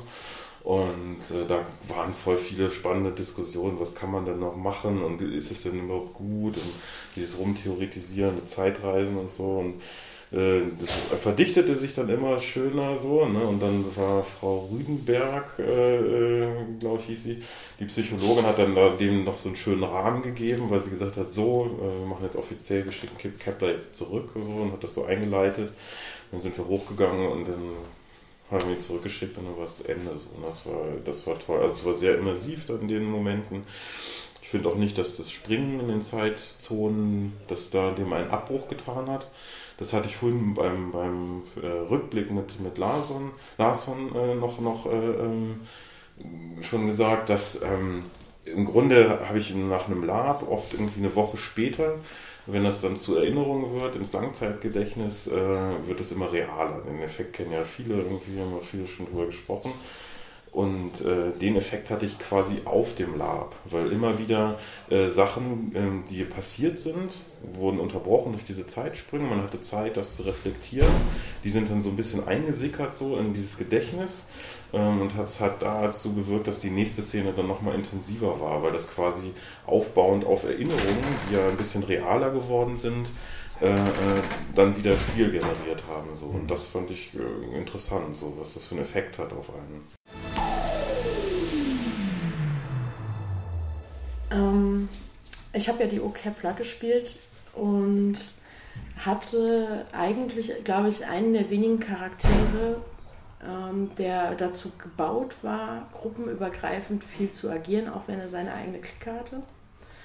Und so, damit möglichst viele Leute einfach in diesen Plot reingezogen werden. Und ich glaube, das ist auch eines der Probleme gewesen, dass es zum einen halt schon irgendwie Plot gab und zum anderen halt NSC on Demand. Ähm, und es vielen Spielern nicht klar war, ist es jetzt ein offizieller Plot, ist es eine persönliche Sache, die irgendjemand reingebracht hat. Und ähm, dadurch ist Kepler ähm, auch in dem Moment, als sie halt in der Zukunft, also 1997, auftauchte, plötzlich wieder ein zentrales äh, Moment geworden, weil als wir dann, wir hatten diese Szene, dass sie halt auftaucht und eigentlich darüber diskutiert wird, Kepler war total verzweifelt, weil zwei Leute aus ihrer Clique plötzlich gestorben sind und das war so der Punkt, wo sie sagte, ich will auf jeden Fall zurück und es ist mir scheißegal, was für Einwände habt, ich will zurück und das verhindern. Und dann kommt es zu dieser Situation, dass es zu einem Feldeinsatz kommt. Und wenn man sich vor Augen hält, dass Kepler eigentlich gerade erst ein knappes halbes Jahr in Ausbildung ist und plötzlich ähm, in diesem Feldaufsatz, äh, Feldeinsatz wieder zur Führungsfigur hochstilisiert wird. Das heißt, die mich, also Kepler fragen, hier, was sollen wir denn machen? Und du hast doch immer die guten Ideen und ne, organisier das. Oder beziehungsweise ein, eine, ein Charakter war von einem Geist besessen. Und ja, sie hätten schon alles probiert. Ich wäre, also Kepler wäre doch immer die Person mit den guten Ideen gewesen und sie weiß doch so viel. Was könnte man denn noch machen?